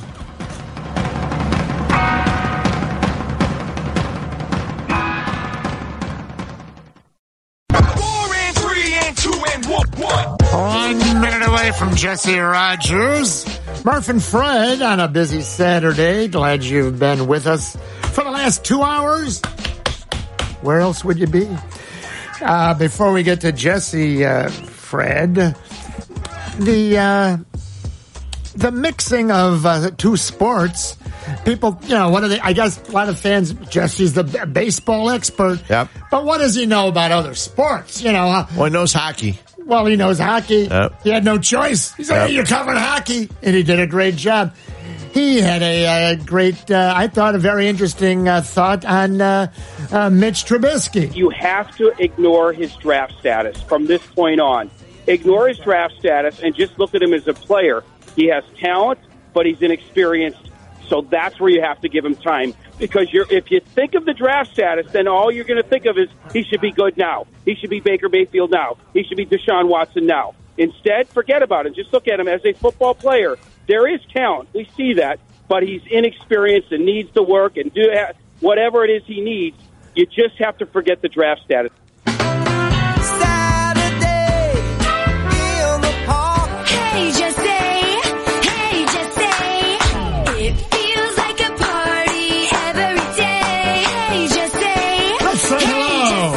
Jesse Rogers, one hour away from a game time, an early start. And uh, Jesse was just in there with the Joe Maddon press conference. But back up about uh, one minute here. Jesse, I thought that was uh, uh, right on. Now they say spot on. Right on, brother. With the uh, don't don't look at Trubisky's draft slot number two, um, but let's look at Quintana traded for Eloy and Dylan Cease. Fans expect a lot out of Quintana. Could it be that we all expect too much out of Quintana, and he is what he is?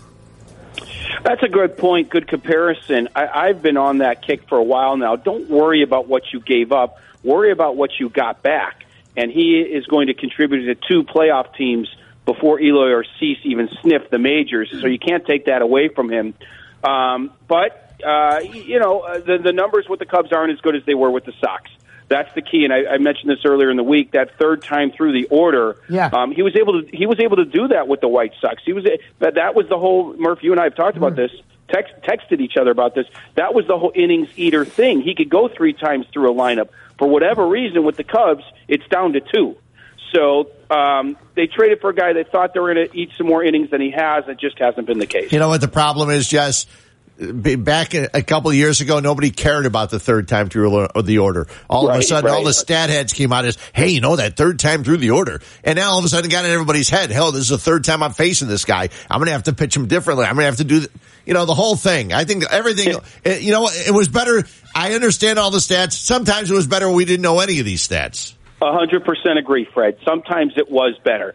Other times you do enjoy it. It, it, it. With baseball, look, it's the, these are long games, long days. It's fun to look up stuff like Yeah. I do. But I don't disagree with you. And, and you're right. It, it, it, it's good for the manager to have this stuff, but when a player starts hearing it, maybe it affects him. So uh, it is what it is. It's the reality of the game. But um, and that's why I, the other day when he pulled Quintana, when he did, I thought it was exactly the right move before the damage and with a big lead, and he used the four relievers he's supposed to use, and it didn't work out. That's a scary proposition next week if it doesn't work out, because I guarantee you, Quintana's going two times through the order, most likely, and he's going to those three or four relievers. Those guys have to be on. See, uh, jo- Joe, he, he can't win with the fans. Tuesday night, and we talked about this a couple hours ago. I was out at the game, and they lose six to nothing to the Pirates Tuesday night. They look flat. They look horrible. When you don't hit, you look flat. Yada yada. The cow jumped over them. When Montgomery goes four four innings, right, Jesse? Tuesday Right. night, he gets his ears pinned back. Five hits, five earnings, and he's out of the game.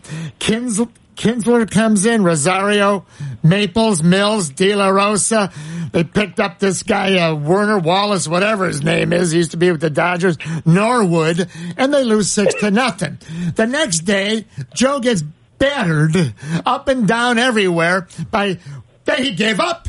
How come? How come there's no uh, Edwards, no uh, Cishek, uh, no uh, Chavez, uh, no Wilson trying to win the game? Well, guess what? Fellas, you know what happened. They win Wednesday and they win Thursday, and both games, Edwards two two games back to back, Cishek back to back, Chavez back to back.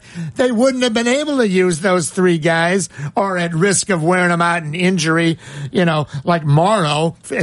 So Jesse, everyone piled on the easy target on Wednesday about Joe Tuesday night, not trying to win that game. Well, you know what? You lose some battles to win the war. Maybe it works out, maybe it don't. Well, here's the thing, and this is what bothers me about about the, the Joe Maddon critics. I mean, you can't criticize everything. Criticize the ones that are that are 50-50 moves that we can go back and forth on. That's a slam dunk. No manager in the game, I believe they were down four nothing when he went to his B and C relievers. Yes. No manager in their game is going to his A relievers down four nothing. Yes, they are still in the game, but you are not going to your A relievers. And I must remind people the other guys are making at least five hundred fifty thousand prorated dollars to come in and pitch down four nothing. They have a job to do. Now the game went to, from four to six nothing. Not that big of a deal, but there is no manager in the game, none, zero, that will pitch their A relievers down four nothing in a pennant race when they have more important games in the coming days. And they had no chance to. You could just Right. get the. You felt from the beginning. I was there. You knew they weren't going to get Well, this four that runs, was six runs. That was still in the Yeah. stretch where they hadn't scored more than one run off the Pirates in six games. So you It's, know, just, it's just the way it goes. You Yeah. have your uh, your a, your uh, your deficit relievers and your you have your positive relievers. That's that's the since the beginning of time. It doesn't change in a pennant race unless it's two to one in the eighth. It's four nothing. It's not going to change. yeah, you didn't see Lee Smith back in the day many times uh, in a mop up role because he was No. coming in to get saves for the Cubs. No, exactly right. You know, Sutter used to come in in the seventh. Yeah. Yes, Believe that it. is true. With I know. like two on, two on, and no, nobody out. Yeah. He'd get out of the seventh, the eighth, and the ninth, and then a few years later, he had a knot the size of a tennis ball behind his shoulder, and they had to cut it open and operate. And then uh, he was with the, the the Braves and had a great uh, second career. Seventh inning, two on, bring him in. Herman Franks, bring him in. Come on in, kid.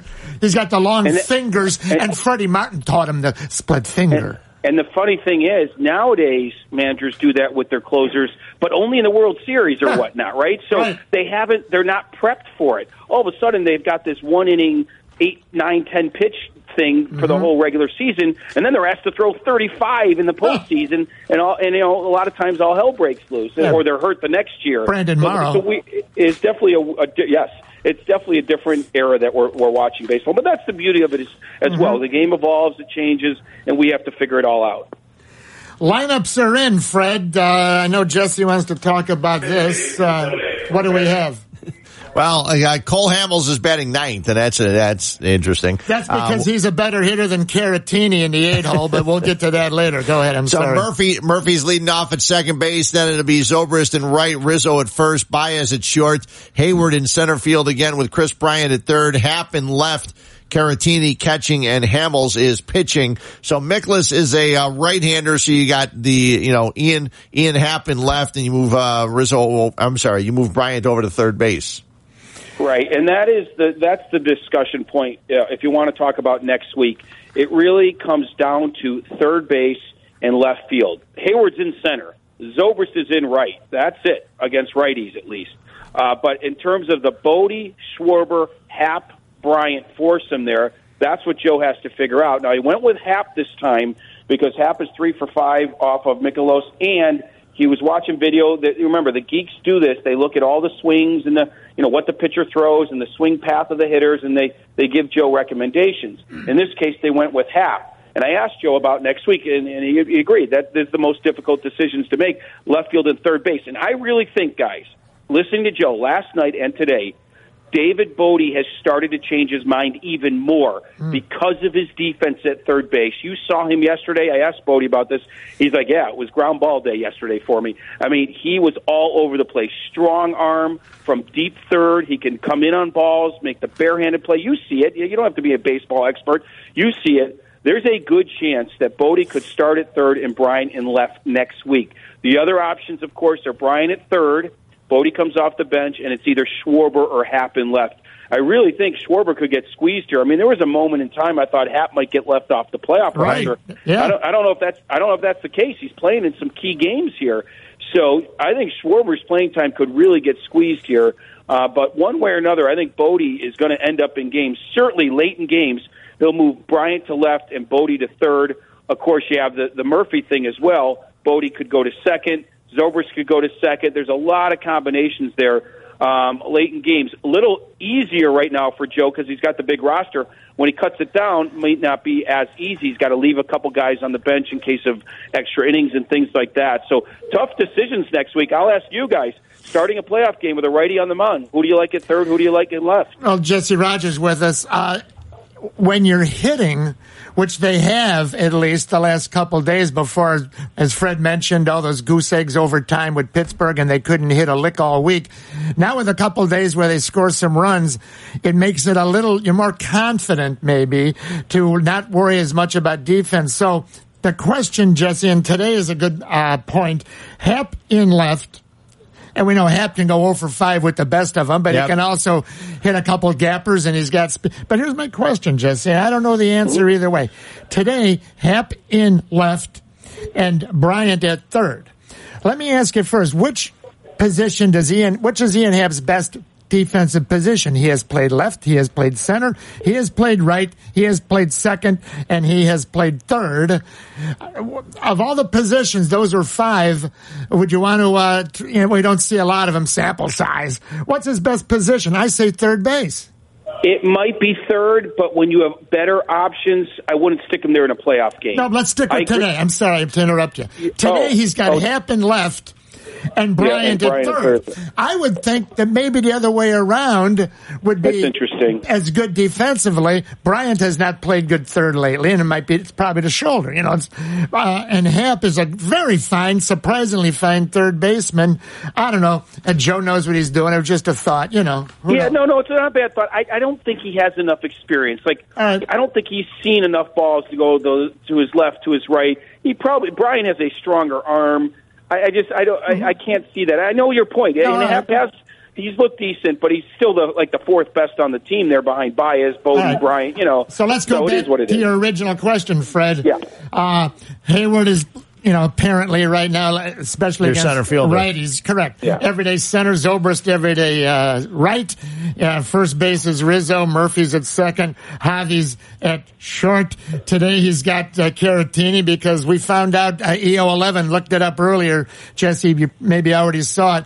Uh, the uh, worst exit velo. In other words, who hits more poop balls, soft nothing balls. Uh, Con- Willson Contreras, unbelievably, after his first couple years, what was he, Eric? Right down near the bottom, along with what Almora and Bryant with the injury, if I recall, right? Correct. So Contreras was 96th worst in the league, while Almora, who was worst on the Cubs, was 56th worst in the league. So And- and- and- yeah, and remember, Caratini and Hamels have a nice little thing going anyway, so it Ah, makes point. it an easy decision. So yeah. that brings us back to Bote, Schwarber, and Bryant for third base and left field. Is that basically where we're And- talking? Yeah, and Happ. And Happ. Happer, Yeah. okay. So it, it, it's two out of four. I don't know if Happ would get the start in a playoff Yeah. game unless the matchup, you Yeah. know, there's a sample size where he's 10 for 15 against the pitcher. I just don't see it. I think the Schwarber danger factor, the Bote defense, and of course Bryant's going to be in there. I, I don't know. I think that the choices are there. He went with Happ today, though. See, Fred, it's a great, and I heard you and Jesse Little on your show last night, Fred, Yeah. and for uh, Under the Hood. Uh, see, the thing about Bote, he can go 0 for 5 with the best of them. Oh, sure he can. But that doesn't mean he can't, uh, you know, hit a couple uh, key long balls with some men on. And he's a vacuum cleaner and got a rocket. I know he had an E5 throw yesterday. Okay, fine. Which actually, if they would have looked even closer, I think Rizzo's foot was on the bases. It was Stay- close. It Yeah. stayed there. So, But he had yeah. seven, eight ground balls, and if, so he's a terrific third baseman. Great arm. Jesse pointed out. Yep. Schwarber, if he gets to it, he usually catches it. He's got the hose to keep the, and Bryant is going to play. So I, I guess we're boiling it down to Bote and left or Schwarber uh, at third. I mean, Schwarber and left, Bote at third. Where does Bryant go? I guess, you know what it's going to be? Who does Joe think is the hotter hitter that day and the matchup? I think it's going to be mix and match every day, but what do you think? Yeah, I think you're right. I think until recently, I really thought Bote was only going to come off the bench. But I'm telling you, man, here, here's what I think actually.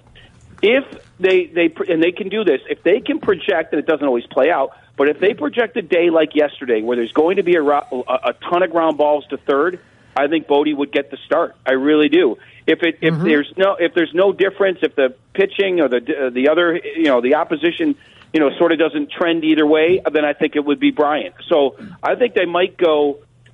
Actually, they might look at it defensively rather than offensively, so because it's kind of all equal in a way. You know, if there's going to be a heavy workload there at third, let's go with Bote there and and Bryant in left. If not, let's go Bryant there, put Schwarber in left, Yeah. and Bote and Happ come off the bench. I, I wonder if that's what's going to come down to. A quick uh, sidebar on this. Zobrist uh, goes to second base uh, late in the game. He made a play to his right. Yeah. You'd have thought he was uh, 24 years old. Not that he was ever a gold glove, don't get me wrong. But this son of a gun Zobrist and EO11 mentioned we had, uh, we're talking about career years. He's having his, probably his second best career statistically, his best batting average. He's, he's like the fountain of youth. And in right field, he gets to balls you don't think he'll get to. His arm, it's not a rocket, but it's better than you think it's going to be. It's unbelievable. On defense, this guy, and I'm not saying he's great, don't get me wrong, but every time the ball's hit to him, he makes the play. Murph, I could not have said it better. You, you, we underestimate him. It's not that he's a Gold Glover, but we all think that he's, you know, Daniel Murphy. He's not. He's better than Daniel Murphy on defense. He will. Re- we've seen it. He replaces Daniel Murphy at second base. That throw yesterday, I was like, I had to do a double take. I knew it wasn't Javi. But I'm like, wow, that, that that's a stronger arm than I thought out of Zobrist. And I interviewed him a few weeks ago.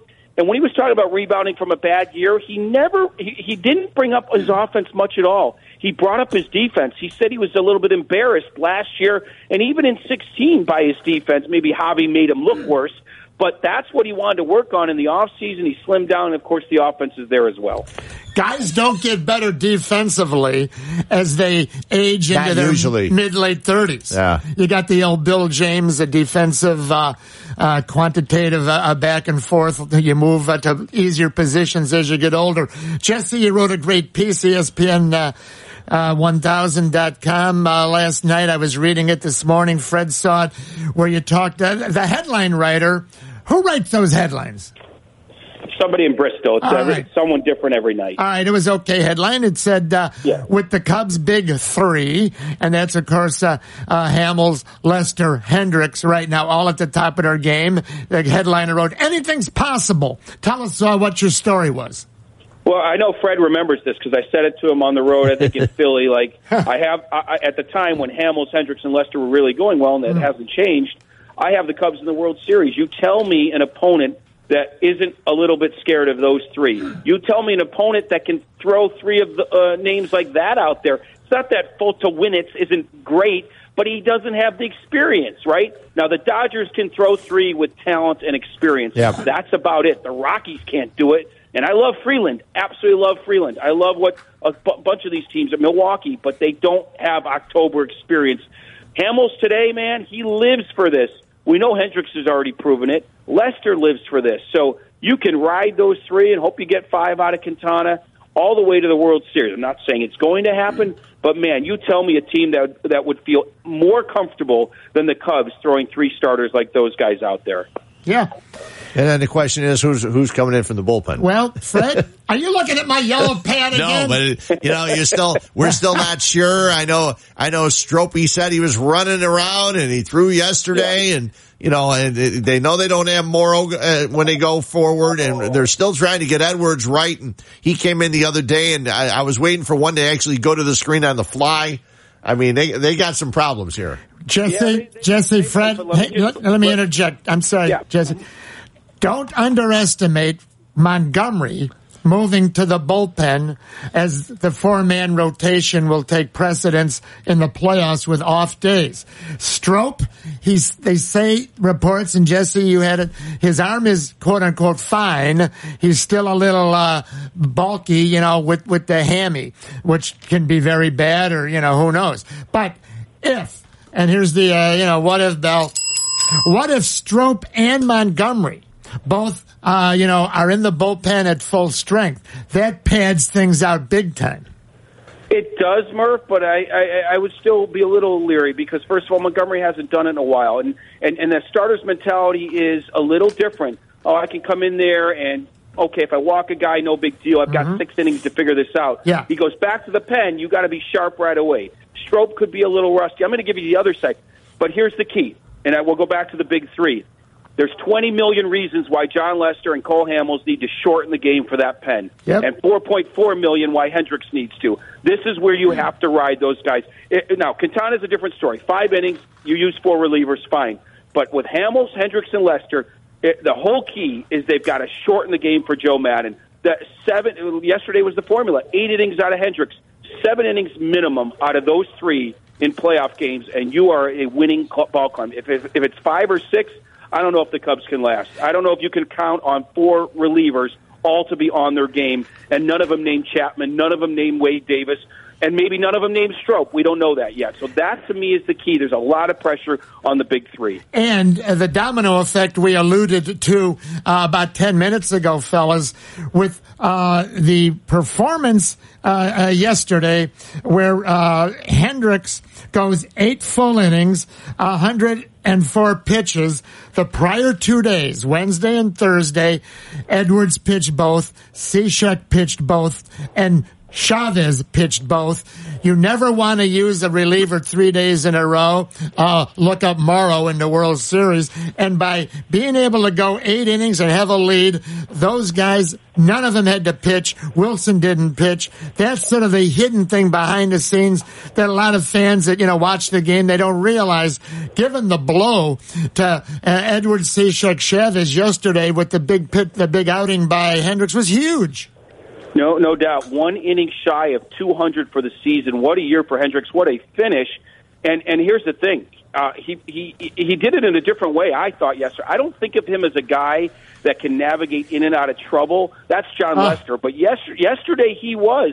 He faced a career high 11 or maybe it's season high, career high, I'm not sure. 11 batters with runners in scoring position. Only two of those runners scored. Those are the two runs they scored off of him. Hmm. So that was a different method for Hendricks, and, and I like to see that because, you know, again, I don't think of him as that kind of a guy. He's more of a one, two, three inning kind of guy. When he gets into trouble, I don't love it like I, like I do Lester. So I thought that was an interesting way he went about his business. What's the breakdown when it gets to the uh, uh, playoff roster? Because I know you'll be doing this. You've probably been doing this on scratch pads throughout the games uh, over the last couple of days. Uh, number Right. of pitchers as opposed to number of players.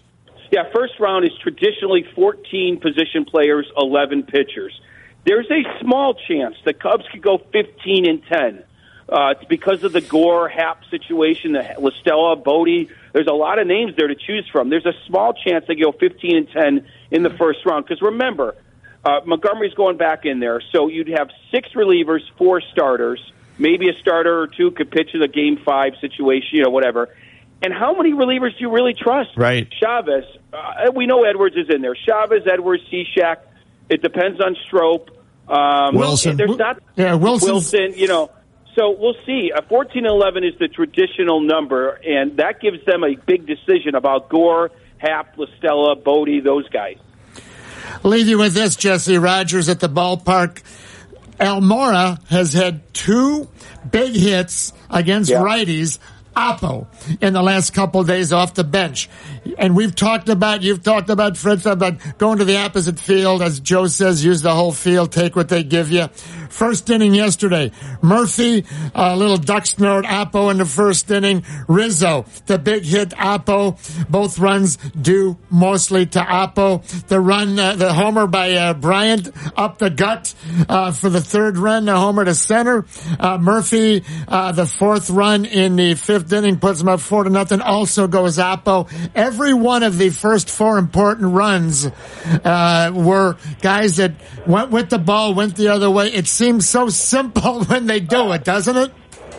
lead the league in that category as much as everybody wants to trash Chili Davis. That is something he's brought to this team. So there's some good and bad. They they go the opposite way, but we know home runs are down. It is it is easier said than done. And and every playoff team has a scout here, and they've seen exactly that. Almora coming off the bench against a righty. It's a little more difficult in the playoffs because every player is analyzed to death. If I'm an opponent, I'm thinking I cannot throw Almora a strike. We know he's a swinger. It's almost like Baez, uh, but a little easier said than done. Bases loaded, you feel like you got to throw him a strike. But all this is going on paper, and it's interesting how opponents will pitch some of these guys that we know so well, but you know maybe they they're going to know just as well certainly by next week.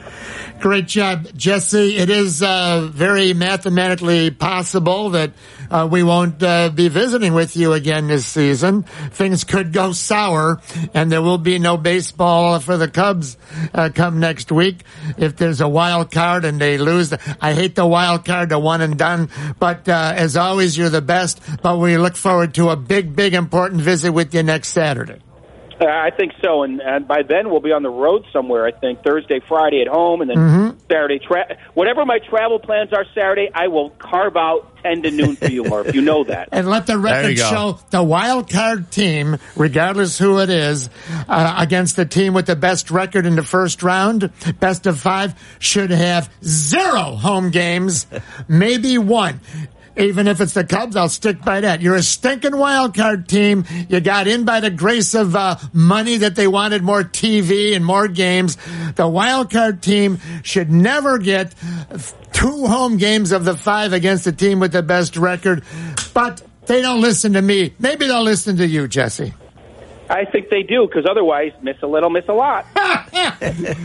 You're the best. I'm going to buy. Jess. I'm going to buy ten more books today. Uh, and now, because with the nice weather, I got to prop the windows open all day at home. Now, All right, guys. I'll talk to you next Try week. not to suck. Hopefully. See you, Jess. Jesse Rogers, Bye-bye. Murph, and Fred. 30 minutes. I know we're running late. 30 minutes to go. We're going to spread all fields. We'll cover uh, some Bulls, Sox, Cubs, and Bears. It's, as he said, miss little, miss a lot. It's ESPN 1000. They've got the hustle. They've got the muscle. The Chicago. Mike Murphy, Fred Huebner, Saturday in Chicago.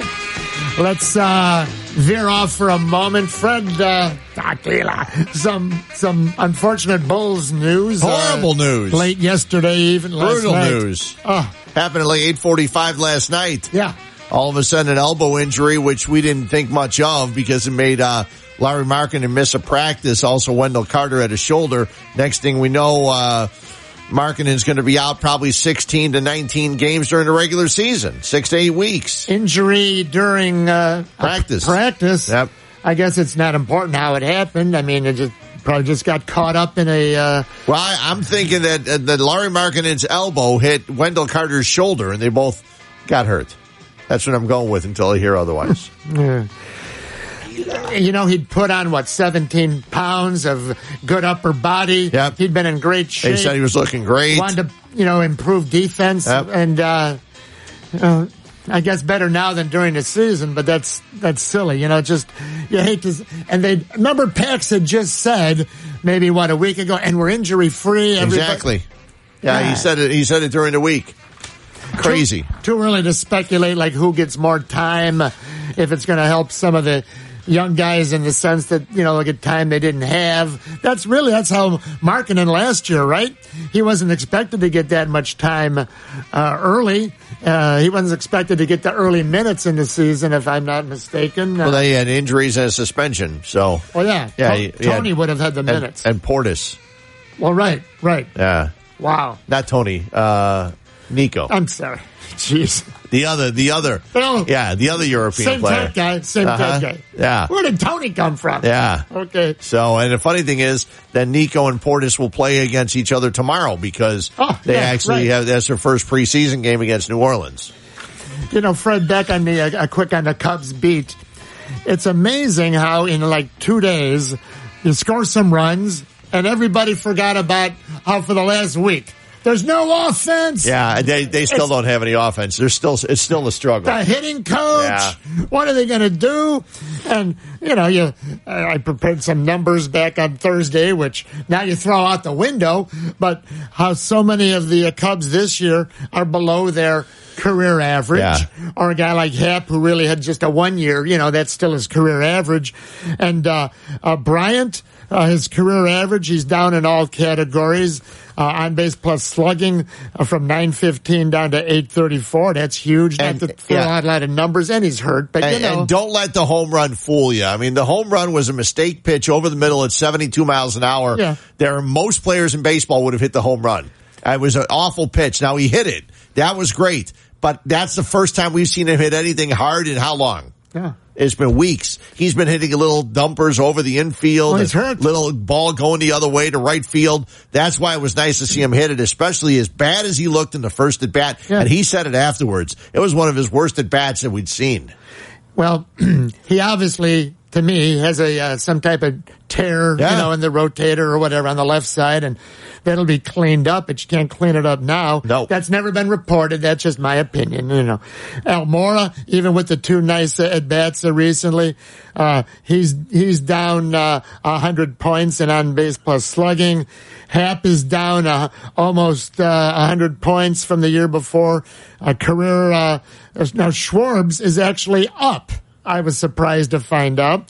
Schwarber's career has been uh, slashed on batting average 211, now 241, and his on base plus slugging up from 782 to 830, which is quite a, a jump.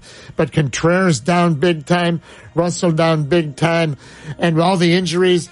You know, you could say it's really amazing that they, uh, and still do, uh, lead the National League in victories with the uh, starting pitching and disarray, uh, the two free agent signings by Theo that were just horrendous in uh, retrospect. Chatwood and Darvish uh, losing the uh, closer, uh, Morrow. Morrow. Yep. and to have all these guys, one, two, three, four, five that I just named here, But, you know, they, they worse years than their career average. Yeah, the second half of the season, their starting pitching got them to where they are. I mean, when the addition of Hamels and Lester and what Hendricks has done, Hendricks has gone eight outings, his last eight outings without allowing more than two earned runs.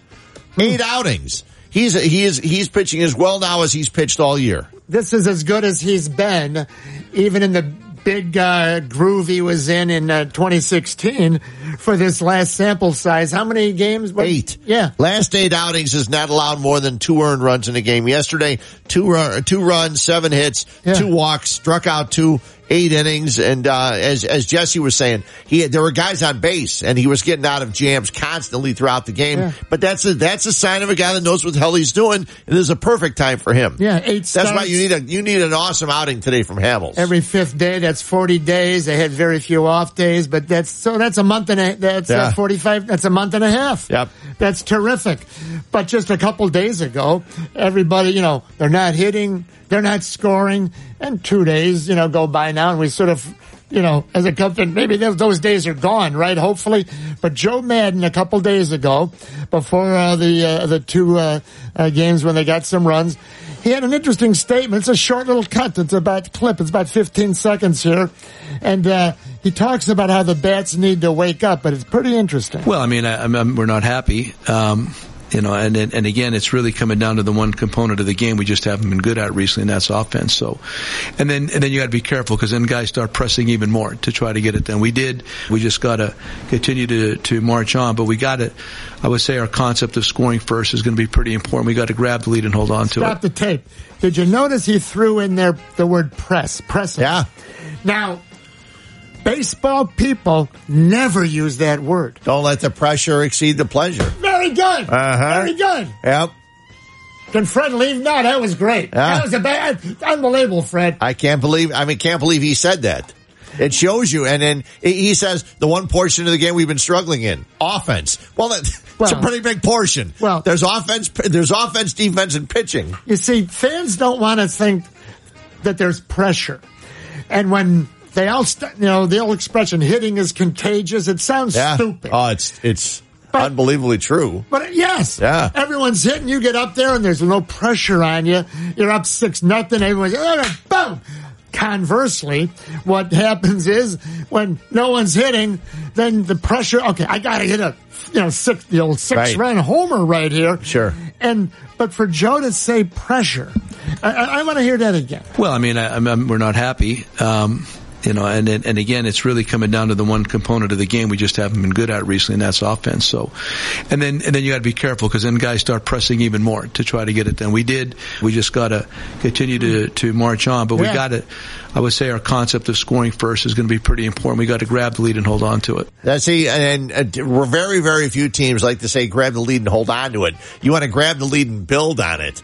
And he's talking about grabbing the lead and hold on to it because he knows the offense is still struggling. If you get a run, you got to hold on to it because we don't know how you don't know how many more runs are going to score. It's like when the Bears defense would yell, "Just hold them." Exactly. To the offense, Uh-huh. same deal. Yep. I made a little note here. This is Tuesday night after I was at the six to nothing loss with the seven relievers and dead. The fans were dead, which is understandable. I'm not saying, you know what? I was sitting there. I was dead too. What are you supposed to do? Uh, but I jotted down. It feels like September of 69, Uh-huh. which most of you don't remember, but you might have heard about. What happens, Fred, in September of 69? Everything goes wrong. Right. It starts uh, swirling down the drain. And this is how it was as of Tuesday night. So it's been uh, Sure Wednesday. Thursday, Friday, things are all of a sudden rosy. But it starts, and once it starts swirling, it's hard to stop, and it did somehow with the uh, victory Wednesday, Thursday. Yeah, the two wins against Pittsburgh were massive, especially that win on Thursday when Milwaukee wasn't playing. That was Yeah. that was one of the bigger games. hmm And uh, and it was a game where I turned it off at six two. Well, yeah, and I kept looking at my phone six four. Mhm. Okay, as then I looked at my phone six six. Honey, I got to turn the game back on. I couldn't believe that when when it's so that I originally missed the uh the Right. play with the guy in the stands and all that stuff. I saw the I saw it was six six. Then I saw Almora end up getting the game winning hit. Well, our Twitter poll, EO11, uh, we had this a couple hours ago. Uh, one of the numbers uh, uh, gone to here. A playoff race, playoffs is A, it's a lot of fun. B, it's nerve wracking. C, you know what, baseball's boring. I remember boring was 4%. Uh, what, uh, what did turn out fun and nerve wracking with a final count? Right. So right now, boring's down to 3%. okay. Fun is 40%. Yeah. So that makes nerve wracking 57%. And as Fred, you said two hours ago, it, It- depends if you, It depends if your team's in it or not. or if you're just watching uh, Yeah. from the lazy boy. Yeah, if you're just watching, Oh, like right now, hey, the pennant race in the National League West has been really interesting to watch. But you know, if you're if you were the Dodgers Yeah. or or if you were the uh, Arizona Cardinal or Ari- I'm sorry, the Arizona Diamondbacks, Right. It didn't wasn't a very fun pennant race. the Rockies, the Cardinals are still alive. Yep. Right now, they're two games back in the wild card. So uh, we'll finish up some uh, Cubs talk when we return. It's Murph and Fred. Magic number remains at two, and I figured out who Theo's going to be targeting uh, next uh, off season, win or lose, uh, to make some changes. It's ESPN 1000.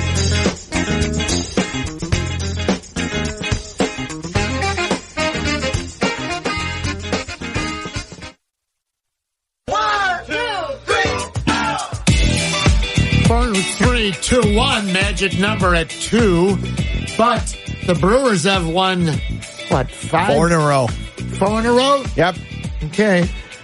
Brewers have won, I'm sorry, five in a yeah. row. Five in a row after last night. Yeah. Cubs have won three in a row, so the Brewers have picked up two games in the standings in the last five days. Cubs remain one game in front. Magic number two. The next two days are batting down the hatches. Buckle up and might be a bumpy ride. EO11, uh, one of our final Twitter polls of the day. Haven't heard the results from you yet. Question was, it's been on board since about 6 a.m. Lots of volume, lots of responses. A or B, the Cubs are A, a young team, or B, a they are a veteran team. Is it closer? Do we have a big uh, spread? That's a decent discrepancy. It's a pretty big spread. All right. So uh, the big uh, lead is going to be they're a veteran team.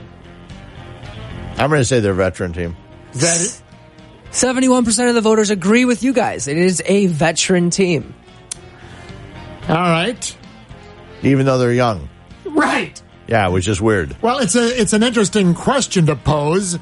Uh, if they're a veteran team, that means you can't sit forever with the same guys. Yeah. Win or lose this year. Fred, the uh, remember the uh, dog uh, and the uh, fire hydrant uh, Uh-huh. theory. Uh, so I'm going to I'm going to uh, visit the fire hydrant now to mark my territory. I know two guys that I bet you I don't know. I'm guessing two guys that Theo is targeting for Okay. this winter, win or lose, win the World Series or get knocked out of the wild card. Targeting to bring in or get rid of? I'm sorry. Well, okay. to, first to bring in. Okay. Harper and DJ LeMahieu. Yeah, I don't like Harper at all. Sorry, I'm the only guy. I think I, I don't think I don't think Harper's a winner. No, I'm not saying I like him either. Uh, He needs speed.